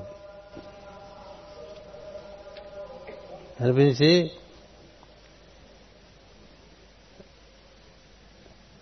ఒక బ్రాహ్మణుడు గబగబా వచ్చి ఎదుట నిలిచేటండి కథ కోసం అట్లా రాస్తారు. అతడు ఆమె ఓదార్చు నీవెవెతవు? అన్నాడు ఈశ్వరుడు లోపల నుంచి నువ్వెవరు? అంటే ఏం చెప్తా? ఏం చెప్తా? నీ పేరు చెప్తావు. నీ నువ్వు పురుషుడువా స్త్రీయా లింగభేదం చెప్తావు. నీకుండే స్థితిగతులు చెప్తావు. నీకుండే కులం చెప్తావు. నీకుండే జాతి చెప్తావు తప్ప నీవెవరో నీకు తెలియదు అందరూ అందుకే అందుకని తెలిసిన వాళ్ళు వాటికి పెద్ద ఇంపార్టెన్స్ ఇవ్వరు. ప్రాముఖ్యత ఇవ్వరు. ఈ రూపమే శాశ్వతం కాదు ఈ పేరు శాశ్వతం కాదు. ఎన్నో రూపాలు పొందావు ఎన్నో రకాలుగా నామాలు పెట్టుకున్నాం అందరికీ పెట్టాం. కదా? ఇప్పుడు రేపు ఇక్కడ నామాలు పెట్టే కార్యక్రమం ఉంటుంది. అట్లా నామకరణం కార్యక్రమం అంటే ఉంది వాడిని వాడు నీ పేరు ఏదంటే వాడు అదే నిజానికి నమ్మేసి జన్మంతా బతికేస్తాడు కదా. వాడు అది కాదుగా. నీవు నీవైనా నీవు అని చెప్పావనుకోండి వాడికి వాడికి అర్థం కదా. వాడికి పేరు పెట్టిన వాడికి తెలియదులేండి. తర్వాత అమ్మానాన్న చెప్పాల్సి తర్వాత తెలిసిన అమ్మా నాన్న అయితే ఏం చెప్పాలంటే ఆయన పేరు పెట్టారు గురువు గారు కానీ నువ్వు సోహం నీ అసలు పేరు అని చెప్పాలి. మరి నీ పేరేంటి నాన్న అంటే నేను సోహమేరా? నువ్వు సోహమే. అమ్మ సోహమే నాన్న సోహమే.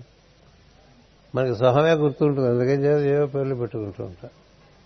అందుచేత నీవెవతవు ఎవరి దానవు ఇతడెవడు ఎందుకు దుఃఖించుతున్నావు అని అడిగేటండి ఆయన. ఇప్పుడు అక్కడ పడుకున్నవాడు పోయేవాడు కదా? పోయిన తర్వాత వాడు నీ భర్త కాదు. ఇంకా వాడికి ఆ పేరు వ్యాలిడ్ కాదు. గట్టిగా ఆరు మాసాలు అయిన తర్వాత ఊషణ మాసం తదిన పెట్టేస్తే అంటే పోలండి పెట్టినా పెట్టకపోయినా తదిన వారం రోజులు ఆయన మర్చిపోతాడు. ఆయన పేరు మర్చిపోతాడు ఆయన సంబంధించినవన్నీ మర్చిపోతాడు. నువ్వు ఊరికే ఎక్కడి నుంచి పీక్కుంటే తప్ప ఆయనకే ఉండవు. మీకు చందు కదా అలాగే ఉంటుంది కదా మాస్టర్ గారి భార్య. మాటి మాటికి వాడికి ఏదో పీకుతూ ఉంటుంది చందుని. సరే ఈయనే ఒకసారి పంపిస్తారు. నువ్వే వెళ్ళి ఒకసారి వాడిని పలకరించినా వెళ్ళిపోకుండా తెచ్చుకొని అక్కడికి వెళ్తే ఎవరు నువ్వని అడుగుతాడు చందు? చందు ఎవరమ్మా నువ్వని అడుగుతాడు నీకు నీ తల్లి నాన్న అంటే ఏ జన్మలో తల్లి? ఏ జన్మలో తల్లివి నువ్వు? ఇదేమిట్రా నీ పేరు చందూరు అంటే ఏ నాకు ఎన్నో జన్మలు గడిచినాయి ఎన్నో పేర్లు పెట్టారు. నేను చందును కాదు నువ్వు నా తల్లివి కావు అని చెప్తా. అంతే ఆవిడికి మోహం విడిపోయి కిందకు వచ్చేస్తుంది. ఏమంటాడు? అని అడిగాడు. అడిగారు సివి గారు. మొహం చెరపూసుకుని మాట్లాడదు కదా అలాగే చిత్రకేతు ఉపాఖ్యానంలో కూడా ఉంటుంది. మన ఊరికే ఇటు నుంచి ఇక్కడుండే వాళ్ళు మా నాన్నగారు బాగానే ఉన్నారండి అంటే ఎప్పుడు పదేళ్ళ తర్వాత. బతుకున్నప్పుడు చూడకుండా బతి పోయిన తర్వాత మా నాన్న బాగున్నాడా మా అమ్మ బాగుందా మా తమ్ముడు బాగున్నాడా అంటే నువ్వు ఉన్నప్పుడు ఏం చేసావు అంతే. ఆ తర్వాత వాడికి నీకేమి ఉండవు. రుణానుబంధం ఉంటే తప్ప. అంచేత ఎందుకు ఏడుస్తున్నావు? ఈయన ఎవరనుకుంటున్నావు అన్నాడు కొంచెంసేపు ఆగి మళ్ళీ ఆయనే చెప్పాడు ఎందుకంటే ఈవిడ స్టన్ అయిపోయింది. ఎవడో బ్రాహ్మడు వచ్చాడు. నువ్వెవరంటున్నారు? ఆ చితి మీద ఎవరున్నారు అంటున్నాడు చెప్పి నన్ను గుర్తించితివా? నన్ను గుర్తించితివా? అని అడిగాడండి ఏం గుర్తిస్తాము? గుర్తిస్తాం కదా. లేదా నీవు జీవుడిగా దిగివచ్చుటకు ముందు స్నేహం చేసినది ఎవరితోనో గుర్తున్నదా? వీడెవడో మాయగాడు అనుకుంటాం మనం అయితే కదా. అది లోపల నుంచి వినిపించే విషయం. లోపల నుంచి నువ్వెవరని అడుగుతుంది అది. నీకు ఎవరో గుర్తుందా? నీకు నాకు సంబంధం ఉందని గుర్తుందా? ఇట్లా అడుగుతుంది నేను నీ సఖుడై ఉన్నంతకాలము సర్వసౌఖ్యములు అనుభవించితివి. అది. నేను నీ సుఖుడై ఉన్నంతకాలము నువ్వు సర్వసౌఖ్యాలు అనుభవించావురా? ఇప్పుడు మాత్రం ఎవరు వదిలేశారు? వీడు వదిలేశాడు ఆయన వదల కదా? యేసుక్రీస్తు గురించి వాళ్ళ పాశ్చాత్య దేశాల్లో రాసుకు రాసుకుంటారు బొమ్మ పెట్టుకుని చిత్రపటం a friend that never fails అని కదా లే మనలో ఈశ్వరుడుతో మనం కూడి ఉంటే మనకంతా సౌఖ్యం మనలోని ఈశ్వరునితో మనం కూడి ఉంటే మనకంతా సౌఖ్యమే. ఈశ్వర సర్వభూతానాం కదా? అన్ని భూతములు ఉన్నాడు. హృద్దేశే తిష్టతి అర్జున అని నీ లోపలే ఉండేవాడు అదే అందుకనే మొదలుపెట్టేప్పుడు అక్కడ దొరుకుతాడా ఇక్కడ దొరుకుతాడా ఎక్కడ దొరుకుతాడా దొరుకుతాడు. దొరికేవాడు లోపలే ఉన్నాడు. దొరికేవాడు లోపల ఉండగా అక్కడ ఇక్కడ ఇక్కడ అక్కడ వాడిని కూర్చుని తప్పన తీరడం చేత వాడికి మన మీద వాస్తవం కలిగితే ఎక్కడైనా కనిపిస్తాడు. అంచేత నేను నీ సఖుడై ఉన్నంతకాలము సర్వసౌఖ్యములు అనుభవించేది నేను నీ చిరమిత్రుడైన విజ్ఞాతుడను. విజ్ఞాతుడని అంటే విశిష్టమైన జ్ఞానం కలిగినటువంటి వాడు. నీవు నన్ను ఎరిగినను ఎరగకున్నను తప్పులేదు అదొకటి పెట్టాడు ఆయన. నేను నీకు తెలియా నేను రూల్ లేదురా. ఆయన ఎందుకు తెలుసుకోవాలండి అంటుంటారు కదా. నీ పురాతన సకుడని మాత్రం గుర్తుంచుకును. ఎందుకంటే ఇవాళకైనా మనం మనకి మన మనకి మన ఉనికి మన ఎరుక మన స్పందనము లోపల వాడు ఉండటం బట్టే. ఎప్పుడైతే ఈశ్వరుడు నిష్క్రమిస్తాడో అప్పుడు ఈ జీవుడు ఆయనతో పాటు వెళ్ళిపోవచ్చు. ఈశ్వరుడు నిష్క్రమిస్తే జీవుడు వెళ్ళిపోతాడు.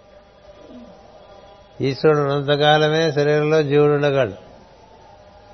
అందుకని ఈశ్వరుడు ఏమంటాడంటే నేను ఉండగా నువ్వు ముందు దిగిపో తర్వాత నేను కలుస్తా. నేను వెళ్ళిపోయిన తర్వాత నువ్వు దీని దీంట్లోంచి దిగాలంటే నానా యాతన పడతావు ముందే మరుపు వచ్చేసింది అనుకోండి నానా బాధపడు మీకు భారతంలో కథ ఉంటుంది. మొత్తం యుద్ధం అంతా పద్దెనిమిది రోజులు. అర్జునుడి కన్నా ముందుగానే రథాన్ని తయారు చేసి శ్రీకృష్ణుడు పట్టుకొచ్చి అర్జునుడు గుడారం ముందు వేసి తీసుకొచ్చి ఎకరా అని చెప్తాడు. ఆయన ఎక్కమంటే మనం ఎక్కడమే ఈ గుర్రం ఈ రథం. యుద్ధం అంతా సాయంత్రం వరకు అయిపోయిన తర్వాత అర్జునుడిని గుడారం దగ్గర దింపేసి ఆయన వెళ్ళిపోతాడు రథం తీసుకుని. వెళ్ళిపోయి రాత్రంతా రథాన్ని అట్ల బిగించి గుర్రాలకు సేవ చేసి మళ్ళీ పొద్దున్నే పట్టుకొచ్చేస్తాడు. అంటే రథం అర్జునుడి దగ్గరికి వచ్చేసరికే రథంలో కృష్ణుడు ఉంటాడు. రథం అర్జునుడు దిగిపోయిన తర్వాత కూడా రథంలో కృష్ణుడు ఉంటాడు. అది ఒక అద్భుతమైనటువంటి రహస్యం అది. ఈశ్వరుడు ఉండగా నువ్వు శరీరంలో ప్రవేశించావు. ఈశ్వరుడు ఉండగానే శరీరంలోంచి నిష్క్రమిస్తే ఆ తర్వాత శరీరాన్ని ఈశ్వరుడు చక్కగా అని తెలిసి ఎలా వదిలేస్తుందని. అందుకని చిట్ట చివరి రోజున యుద్ధం అంతా అయిపోయిన తర్వాత అర్జునుడు అడుగుతాడు బాబా రోజు నువ్వు మా మన రాత్రంతా నిద్రపోకుండా రథాన్ని రిపేర్ చేసి అంటే మన శరీరాన్ని రిపేర్ చేసి పొద్దున్నే పట్టుకొచ్చి ఫ్రెష్గా నన్ను అందులో ఎక్కిస్తున్నావు. సాయంత్రం వరకు నాకు యుద్ధంలో తోడ్పాటు చేస్తున్నావు. సాయంత్రం నన్ను దింపేసి నువ్వు రథం పట్టుకుపోతున్నావు నువ్వు ఎప్పుడు పడుకుంటున్నావో ఏం చేస్తున్నావో ఎంత కష్టపడ్డావో పద్దెనిమిది రోజులు ఆలోచిస్తే చాలా బాధగా ఉంది బావా అంటాడు. అంటే శ్రీకృష్ణుడు మన భాషలో చెప్పాడంటే ఏడుసేవలే అనుకుంటాడు. ఇది ఏం చేద్దాం ఇప్పుడు అంటాడు. యుద్ధం అయిపోయింది కదా ఈ ఒక్కరోజు నువ్వు దిగిపో ముందున్నాడు. యుద్ధం అయిపోయింది కదా ఈ ఒక్కరోజు నువ్వు ముందు దిగిపోయి రెస్ట్ తీసుకో నేను ఈ రథాన్ని తీసుకెళ్ళి పార్క్ చేసి వస్తానని. సంతోషించాలని తెలివికి నువ్వు ముందు దిగని చెప్తాను నీ చెల్లికి చాలా సంతోషించాను నీ మర్యాద చాలా బాగుంది. ఎందుకంటే కృష్ణుడికి రాజులంటే చాలా జోక్గా ఉండేది బోర్డు వేసిస్తుంటాడు. భారతం చదువుకుంటే కనిపిస్తాయి. రాజుల గురించి బాగా వేసేస్తుంటాడు శ్రీకృష్ణుడు. నీ మర్యాద చాలా దీపం అని చెప్తా దిగిపోతే దూరంగా ఉండమంటాడు. దూరంగా అక్కడి నుంచి చూడండి. కృష్ణుడు రథం దిగి మూడు అడుగులు వేయగానే ఈ రథం అగ్నితో దహనం అయిపోయి ఆకాశంలో గడిపోతుంది ఇది అగ్ని నిర్మితం. అగ్ని చేత నిర్మాణం చేయబడ్డది. కృష్ణుడు దిగితే ఇదే ఉండదు. కృష్ణునంతసేపే ఉంటుంది అంచేత ఈశ్వరుడు నీతో ఎప్పుడూ ఉన్నాడు. నువ్వు నువ్వు రథంలో ఉండి నే దిగింటే ఏముండే ఏమై ఉండేదంటావు నీకని అడుగుతాడు. అర్జునుడిని కృష్ణుడు ఇది మనకు ఒకటే చేస్తామని మోకాళ్ళు వేసేటం కదా. మోకాళ్ళు వేసేస్తాడు అదేలా అన్నాడు నీకు గుర్తులేదురా నీకేం గుర్తుండదు. అంతసేపు గోల గొప్ప. గోల గొప్ప అంతేగా? ఇది ఎవరిచ్చారు మనకి? కాండవదానం అప్పుడు అగ్నిదేవుడు. కదా? ఆయన కడుపు నొప్పి కదా ఇక కదంతా నడుస్తుంది. అగ్నిదేవుడు ఎవరికి ఇచ్చాడు? నాకు ఇస్తా అన్నాడు నాకెందుకులే వీడికి ఇమ్మన్నా అన్నాడు కృష్ణుడు. వీడికి ఇమ్మంటే ఆయనదే ఈయనకి ఇచ్చాడు అనుకోవాలి మరి ఈ శరీరం మందనుకోకూడదు. దైవదత్తం ఈ శరీరం. ఈ దైవదత్తం ఏం చేత కథలో అలా ఉంటుంది. నేనేం చేసుకుంటానయ్యా నీ రథాలు? వాడికి ఇమ్మంటాడు అంటే ఏంటి? మనకి దేహాన్ని ఇచ్చేది ఆయనే. కదా? అంచేది ఈ రథం నాది నాది అనుకున్నాం ఇంతకాలం. ఈ రథం ఇది కాదుగా? నీదైతే ఇలా ఎందుకు వెళ్ళిపోతుంది నీకు చెప్పకుండా? రథము నాదే రథకుడు నువ్వు నావాడివే అంతా నాదేరే అంటాడు. అదేదో సినిమాలో చెప్తూ ఉంటాడు అన్నీ నావే అని చెప్తాడు అని చెప్తే అట్లా ఈ ఈ విద్యార్థుడు ఏం చెప్తున్నాడంటే జీవుడిగా దిగవచ్చడం ముందు స్నేహం చేసినది ఎవరితోనో గుర్తు అయిపోయినది. నీవు నన్ను ఎరిగినను ఎరగకున్నానో తప్పులేదు నీ పురాతన సగుడని మాత్రము గుర్తుంచుకునము. పూర్వం మనము హంసలమై కొంతకాలము జీవించితిమి. అప్పుడు మానస సరస్సును విహరించితిమి. వేల సంవత్సరముల వేల సంవత్సరములు సక్కులమి తిరిగితిమి నీవు పంచభూతముల ఎందలి సుఖములు మరిగిన నాటి నుండి అది గోల పంచభూతముల ఎందలి సుఖములు మరిగిన నాటి నుండి అంటే మనకి వేసంకాలం ఏమో చల్లగా ఉండాలని నడుస్తాం. చలికాలం ఏమో వెచ్చగా ఉండాలని నడుస్తాం. వర్షం పడితే పొడిగా ఉండాలని నడుస్తాం. మరీ పొడిగా ఉంటే ఏమిటో వ్యాసలీలు రాసుకుని చచ్చిపోతున్నాం. కాస్త తడిగా ఉంటే ఇది అన్నిటికీ ఏడుస్తాం. ఏటో ఏటో తెలుసది? నీలో ఉండే పంచభూతాలకి బాగా నువ్వు లోకమైపోయావు లోకమైపోయావు కదా? వేసంకాలం వస్తే గోల్ చేస్తావు. చలికాలం వస్తే గోల్ చేస్తావు. వర్షాకాలం వస్తే గోల్ చేస్తావు. బాగా గాలి వస్తే గోల్ చేస్తావు. అన్నిటికీ గోలే. ఎందుకని? వాటిలో ఇరుక్కుపోయావు. నీవు పంచభూతముల ఎందలి సుఖములు మరిగిన నాటి నుండి నన్ను విడిచిపెడితివి అన్నాడు. మనకి ఫ్యాన్ లేకపోతే కుదరదు కదా? పక్కన దోమ గుయ్యమంటుంది మనకి అది కుట్టలేదు అది. అది పక్కన గుయ్యమంటేనే మనకి లోపల డిస్టర్బెన్స్ వచ్చేస్తుంది. ఇప్పుడు ఇవన్నీ ఎక్కడ ఉన్నాయండి ఇదివరకు? వాళ్ళు ఏసీలు పెట్టుకున్నారా? వాళ్ళు ఫ్యాన్లు పెట్టుకున్నారా? ఒక మూడేళ్ళు వదిలేస్తే ఏ ఫ్యాన్ లేకుండా ఏసీ లేకుండా విడికి అలవాటైపోతుంది ఏసీ ఎందుకు అనిపిస్తుంది? ఫ్యాన్ ఎందుకు అనిపిస్తుంది? ఎందుకని? అలవాటు పడిపోయాం. నేల మీద పడుకునేవాళ్ళు కదా చాపేసుకుని. ఇప్పుడు చాపలే ఉండవు ఇంట్లోనూ. చాపలే. సుఖమహర్షి పరీక్షిత్తుకు భాగవతం చెప్పడానికి అనుగ్రహించి వస్తే రాజుగారు కదా ఆయన చాలా బ్రహ్మాండమైన కుషన్ పరుపు వేశాడు. ఎందుకంటే ఈయనకంటే నడుము నొప్పులు hard hard bed soft bed ఈ గోలంతా ఉంటుంది రాజుగారికి కదా? ఆయన వచ్చాడు.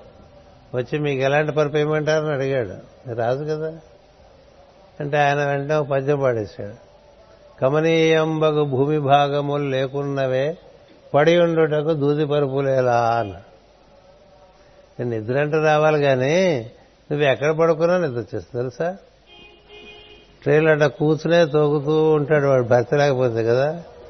నిద్ర అయిపోయింది నిద్ర ఆగలా నిద్రపోయాడు కదా.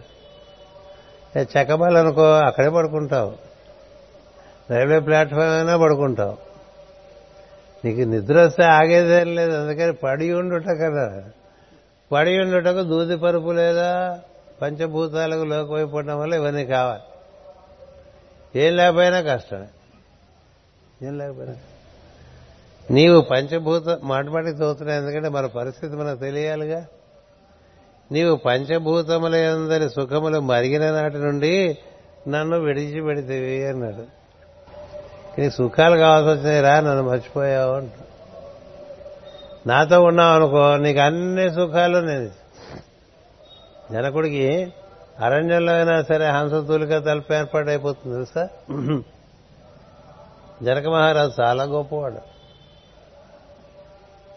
ఆయన అరణ్యంలో ఉన్నాడు అనుకోండి ఇంటికి వెళ్ళడానికి ఆ రోజు వీలుపడలేదు అనుకోండి అక్కడే హంస తూలిక తలుపు అక్కడే దేవతా స్త్రీలు వచ్చి ఆయనకి వింజామర్లు విసరటం అక్కడే ఆయనకి సమస్తమైనటువంటి భోజన పదార్థాలు ఫలరసాలు అన్ని ఏర్పాటు అయిపోవటం జరుగుతూ ఉంటుంది. ఎందుచేత? జనకుడు ఎప్పుడూ కూడా దైవాన్ని వదిలి ఉండేటువంటి పరిస్థితి లేదు. అందుకనే రాముడు మిథులాపురం వెళ్ళాడు. కృష్ణుడు కూడా మిథులాపురం వెళ్ళాడు. అంతేకాదు భాగవతంలో కృష్ణుడు చెప్తాడు ఇది నేను చెప్తున్నది అనుకోబోక యోగం ఇది జనకాదులు చెప్పినటువంటి యోగమే నీకు చెప్తున్నాను.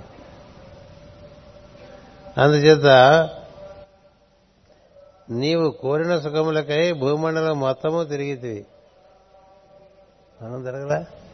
బాగా తిరుగుతున్నాం. ఇక్కడ బాగుంటుంది అక్కడ బాగుంటుంది. ఎక్కడ బాగుంటుంది? లోపల వాడితో కూడు కూడుకుని ఉంటే ఎక్కడైనా బాగుంటుంది. లోపల వాడితో కూడినపోతే ఎక్కడికి వెళ్ళినా బాగుండదు.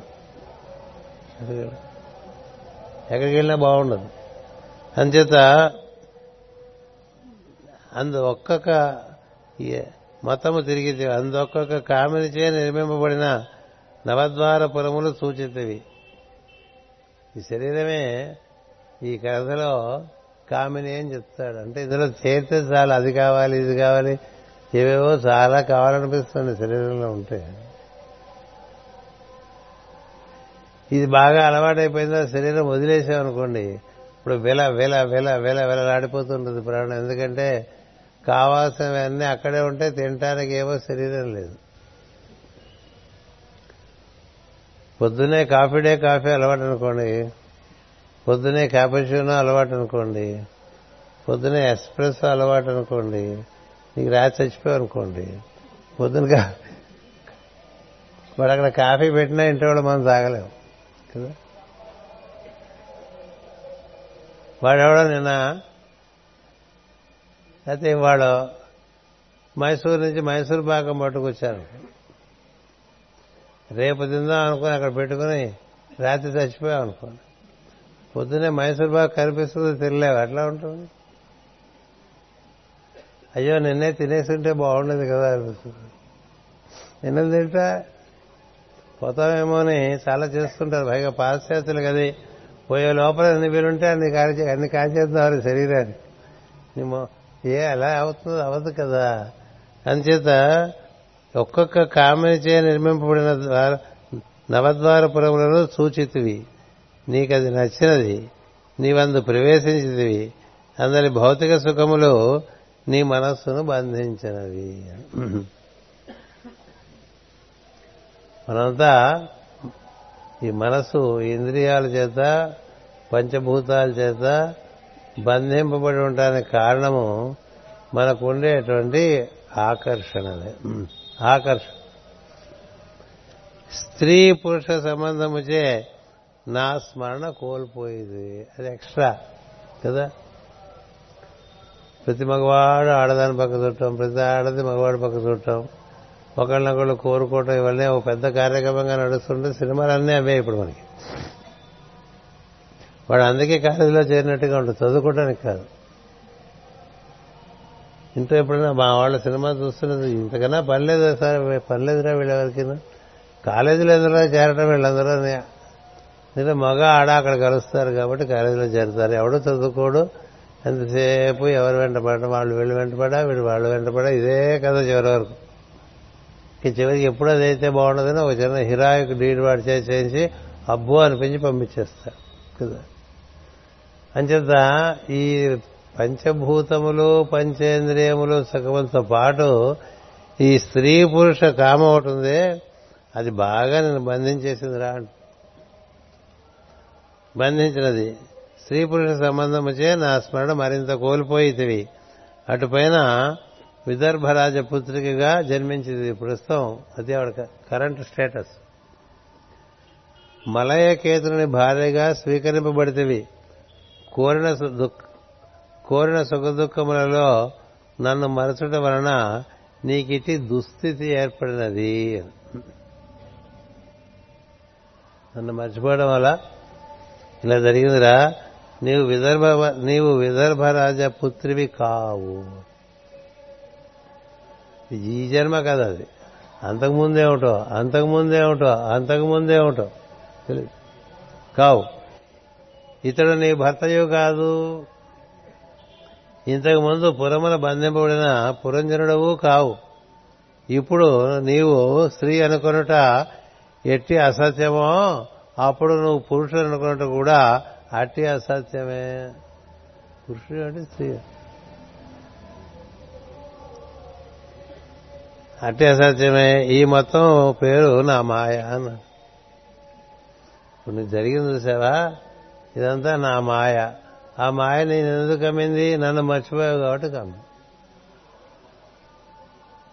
మమ్మ మాయ దొరచేయ అని గురుగా చెప్పాడు. ఎవరు దాటలేరురా? మరి ఎలా అంటే నన్ను తెలుసుకున్నాడు అదే ఇది. నాతో ఉంటే మాయ ముట్టుకోదు. నన్ను మర్చిపోతే మాయే మిగులుతుంది.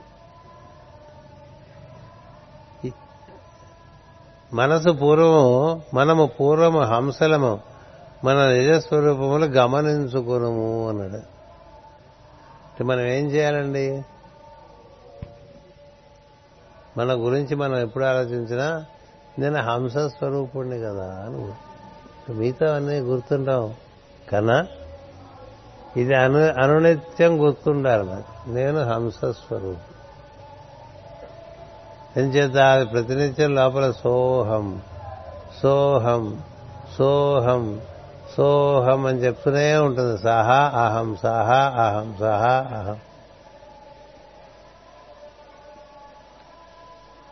అదే నేను అదే నేను అదే నేను అదే నేనని చెప్తా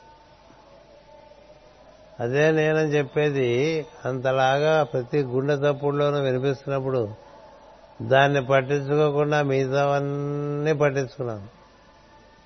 అప్పుడు ఇలాంటి దీనస్థితి కలుగుతుందని చెప్తున్నాడు. మాస్టర్ గారు వివరణ ఇస్తున్నారు. జీవులకు దేహములను గాని అతడు ఆ దేహములు కాదు. జీవునికి దేహములను కానీ అతడు ఆ దేహములు కాదు. మీరు వింటూ ఉంటారు పాట దేహి నిత్యుడు దేహములు అనిత్యాలు దేహంలో ఉండేవాడు నిత్యుడు. దేహం నిత్యం కాదు పోతుంది. అది పోతుందని తెలిసి కూడా ఏడుస్తూ ఉంటాం. పోతుంది కదా. పోయే దేహాన్ని పట్టుకుని పనులు చేసుకుంటూ అది పోయినప్పుడు పోయిందనుకోవాలి తప్ప పోయిందని ఏడిస్తే ఉపయోగం పోతుంది అది ఎందుకని వచ్చింది కాబట్టి. వచ్చిన ప్రతి పోతుంది. అదొకటి భగవద్గీతలో ముందే చెప్తాడు. నీ దగ్గరికి వచ్చినవన్నీ పోతాయి. నువ్వే ఉంటావు ఆగమా పాయన అంటాడు. ఆగమా పాయన అంటే నీ దగ్గరికి చేరినవన్నీ నువ్వు వదిలేసిపోవాలి లేకపోతే అవి నిన్ను వదిలేసిపోతే ఏదైనప్పటికీ మిగిలేదు నువ్వు ఒక్కడివే అని. వచ్చేప్పుడు ఒక్కడివే వచ్చావు. వెళ్ళేప్పుడు ఒక్కడివే వెళ్తావు. ఈ లోపల ఊరికే పెన వేసుకుంటే మాత్రం వస్తాయి? ఆయన రావు కదా. ఏమొస్తుంది ఏంటంటే నీ ప్రవర్తనే వస్తుంది. ఆ ప్రవర్తన బట్టి సుఖ దుఃఖాలు వస్తూ ఉంటాయి. అందుచేత దేహినిత్యుడు దేహములు అనిత్యాలు. అలాగే భాగవతంలో పద్యం ఉంటుంది. పురుషునికి దేహపుంజమునకు వేరుగాని ఏకత్వము కానరాదు. చెడిన దేహంపు చెడు గాని పురుషుండు చెడడు. అతనికి అంత చెడు లేదు అని. చిన్నప్పుడే ఇలాంటి పద్యాలు విన్నాం అనుకోండి. చిన్నప్పుడు మనలో పడ్డమున్నాయే ఆ విత్తనాలు వాటి బలం వేరు. ఇప్పుడు ఒక పద్యం కంఠస్థం చేయమంటే యాభై ఏళ్ళు దాటిన వాడిని నానా బాధ పడతాడు చిన్నతనంలో పద్యాన్ని కంఠస్థం చేయమంటే టక్కన మూడుసార్లు చదివితే వచ్చేస్తుంది. కదా? ఒక కొత్త స్థలతో నేర్చుకోవాలంటే నానా బాధ అప్పుడు సులభం. ఎందుకంటే లేతగా ఉన్నప్పుడు సుఖంగా సులభంగా ఉంటుంది. మొక్క వంగది మానవ వంగుతుందా అని ఈ దేహము నేను కాదు అని గుర్తున్నవాడు అదృష్టవంతుడు. ఏం సందేహం లేదు. అందుకనే పెద్దవాళ్ళు దీనికి ఏమైనా జబ్బు చేస్తే దీనికి జబ్బు చేసిందంటే నాకు జబ్బు చేసింది అంటారు నాకు జ్వరం వచ్చిందండ దీనికి జ్వరం వచ్చింది. దీనికి పరిచయం పట్టింది. అంటే థర్డ్ పర్సన్లో చెప్తాడు దేహం గురించి. ఇది ఎప్పుడో పోతుంది. ఇది ఎప్పుడో పోతుంది. అందుకని పోంది ఎప్పుడు నీతో ఉండేది ఇదే ఏది? స్పందన. నువ్వు వెళ్ళిపోతే నీతో పాటు ఉండేది స్పందనే ఇంకేం ఉండదు. అందుకని స్పందన వదిలేస్తే ఇరుక్కుపో. ఇరుక్కుపోతే పోయేదాన్ని పట్టు కూర్చుని నువ్వు పోతావు దాంతో పాటు కదా. కదా? గోదావరిలో ఏదో కొట్టుపోతుంది దాన్ని పట్టుకోపోతే అది మనం కూడా పట్టుకెళ్ళిపోయింది అనుకోండి. అయిపోలే అంచేత మనకి ఏది ఉండేది ఏది పోయేది తెలియదు. అందువల్ల దేహమునందున్న వాడిని ఆ దేహమునందున్న వాడిని తలచినప్పుడు బంధము కలుగును. దేహము సంకల్ప రూపమున వచ్చును. వచ్చుచూ పోవచ్చున్నదని తెలిసినప్పుడు బంధములు తొలగను. తనకు దేహము కలుగును గాని తాను దేహమునకు దేహములను ఉండడని తెలియవలను. అదొకటి. మనం కారు కొనుక్కుంటే మన కారు ఉంటుందండి. కారులోనే ఉంటావా ఇప్పుడు దాన్ని పార్క్ చేసి లోపలికి వస్తావా? రాత్రిపూట మనం చేసేదంతా పార్కింగే కారు. కారు పార్క్ చేసి బయటకు వచ్చి వచ్చినట్లుగా నిద్రలోకి వెళ్ళినవాడు ప్రతివాడు దాన్ని అక్కడ రెస్ట్ ఇచ్చేసి తను తిరుగుతూ ఉంటాడు. ఇవన్నీ ఎప్పుడు సత్యం తెలుస్తాయంటే మన దేహం కాదు అనేటువంటిది మనకి బాగా అది సత్యమై నిలిచినప్పుడు తెలుస్తుంది లేకపోతే తెలియదు అందుచేత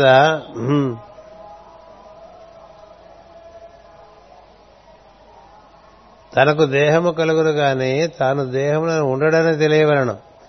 దేహమునందున్న స్థితిలో కూడా లోపల నుండి ఇతర దేహములలో చూస్తున్న స్థితిలో కూడా జీవుడు ఆ దేహములతో సంబంధములు ఏర్పరచుకున్నాడు ఇవియే చుట్టరికములు ఈ లోపల నువ్వు ఎట్లా ఉన్నావో వాడి లోపల వాడు ఎట్లా ఉన్నాడో ఆ లోపల వాడు నీకు తెలియదు ఈ లోపల వాడే తెలియదు నీకు. నీ లోపల వాడు వాడికి తెలియదు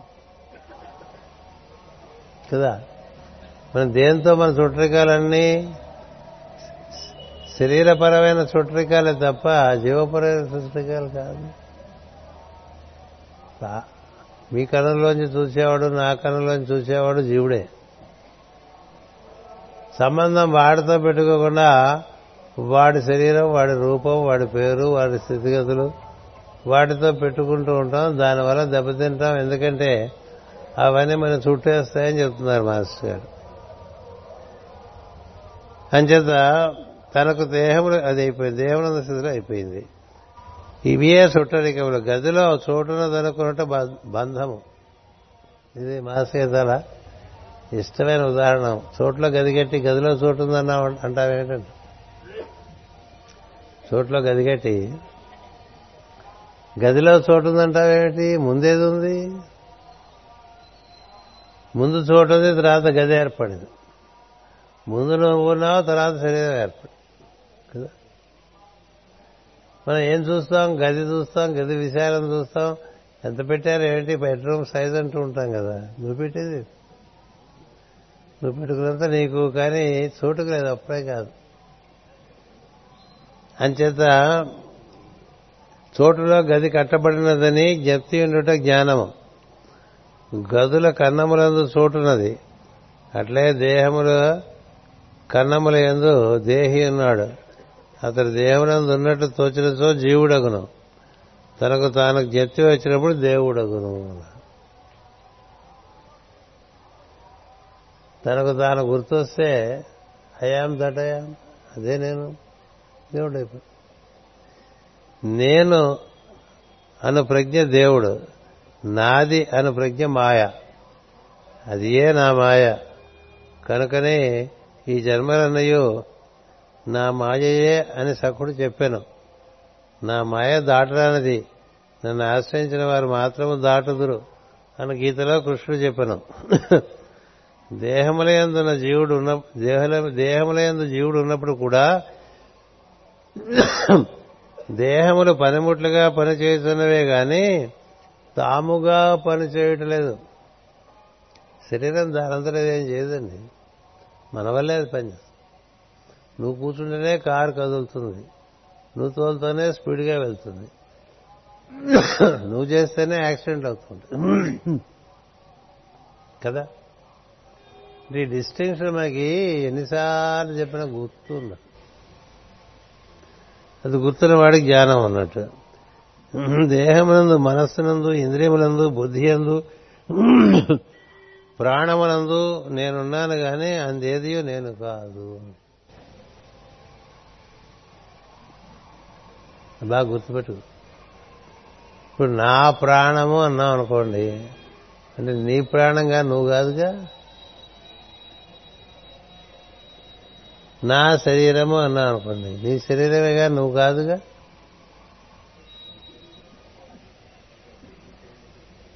నా కన్ను నా చెవి అన్నావు అనుకో నా అంటే ఏమైంది? అది నీ వస్తువు అయింది తప్ప నువ్వు కాదు అది. అంచేత దే- ఇంద్రియము శరీరము ఇంద్రియములు మనస్సు బుద్ధి ప్రాణము కూడా. తెలివి కూడా. నా తెలివి అన్నా అంటే అర్థం ఏంది? నువ్వు కాక తెలివి ఒకటి ఉంది. అందుచేత ఇవన్నీ నా స్థితులు లేక మాయ. మాయ నుండి పుట్టుతున్నది. నా ఎందు వర్తించును నా ఎందు లీనమగుచుండును. నేను మాయందు వర్తింపదలిచినప్పుడు జీవుడగుదును. అప్పుడు బంధము కలుగును. నేను బంధమున అంగీకరించును. అది నా క్రీడ. ఇది తమాషా. ఇప్పుడు దేవుడు బంధించిన తను తాను బంధించుకున్నట్టుగా ఉంటాడు బంధింపబడి ఉండడు. మనం చూడండి నా చిన్నపిల్లాడు గుర్రంలే కూర్చో మీద ఎక్కుతారంటే గుర్రంలే కూర్చుంటే మనం గుర్రం కాదని మనకు తెలుసు కదా. తెలుసు?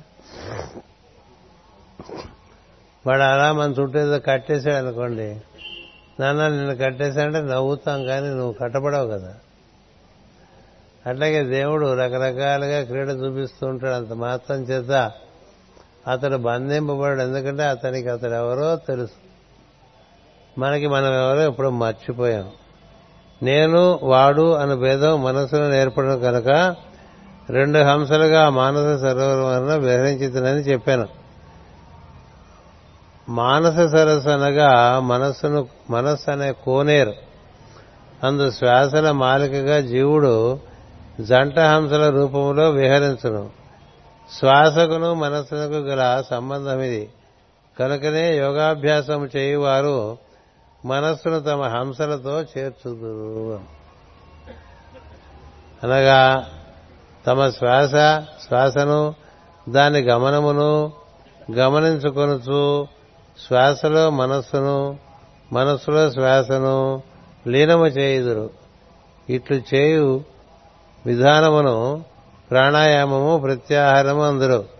దానితో ధ్యానము కుదురును. ధ్యానమనగా మనస్సు ప్రాణము ఒకటి ఒకట. మనస్సులో ఎరుకు ఈ ప్రాణంలో ప్రాణము ఎరుకగా ఒకే ఒక ఆత్మ రెండు పాయలుగా వచ్చి శరీరం అంతా వ్యాప్తి చెంది ఉంటుంది. అంచేత ఈ మనసు శ్వాస మీద పెట్టినప్పుడు శ్వాస మనస్సును హరిస్తూ ఉంటుంది. మనస్సు శ్వాసను హరిస్తూ ఉంటుంది.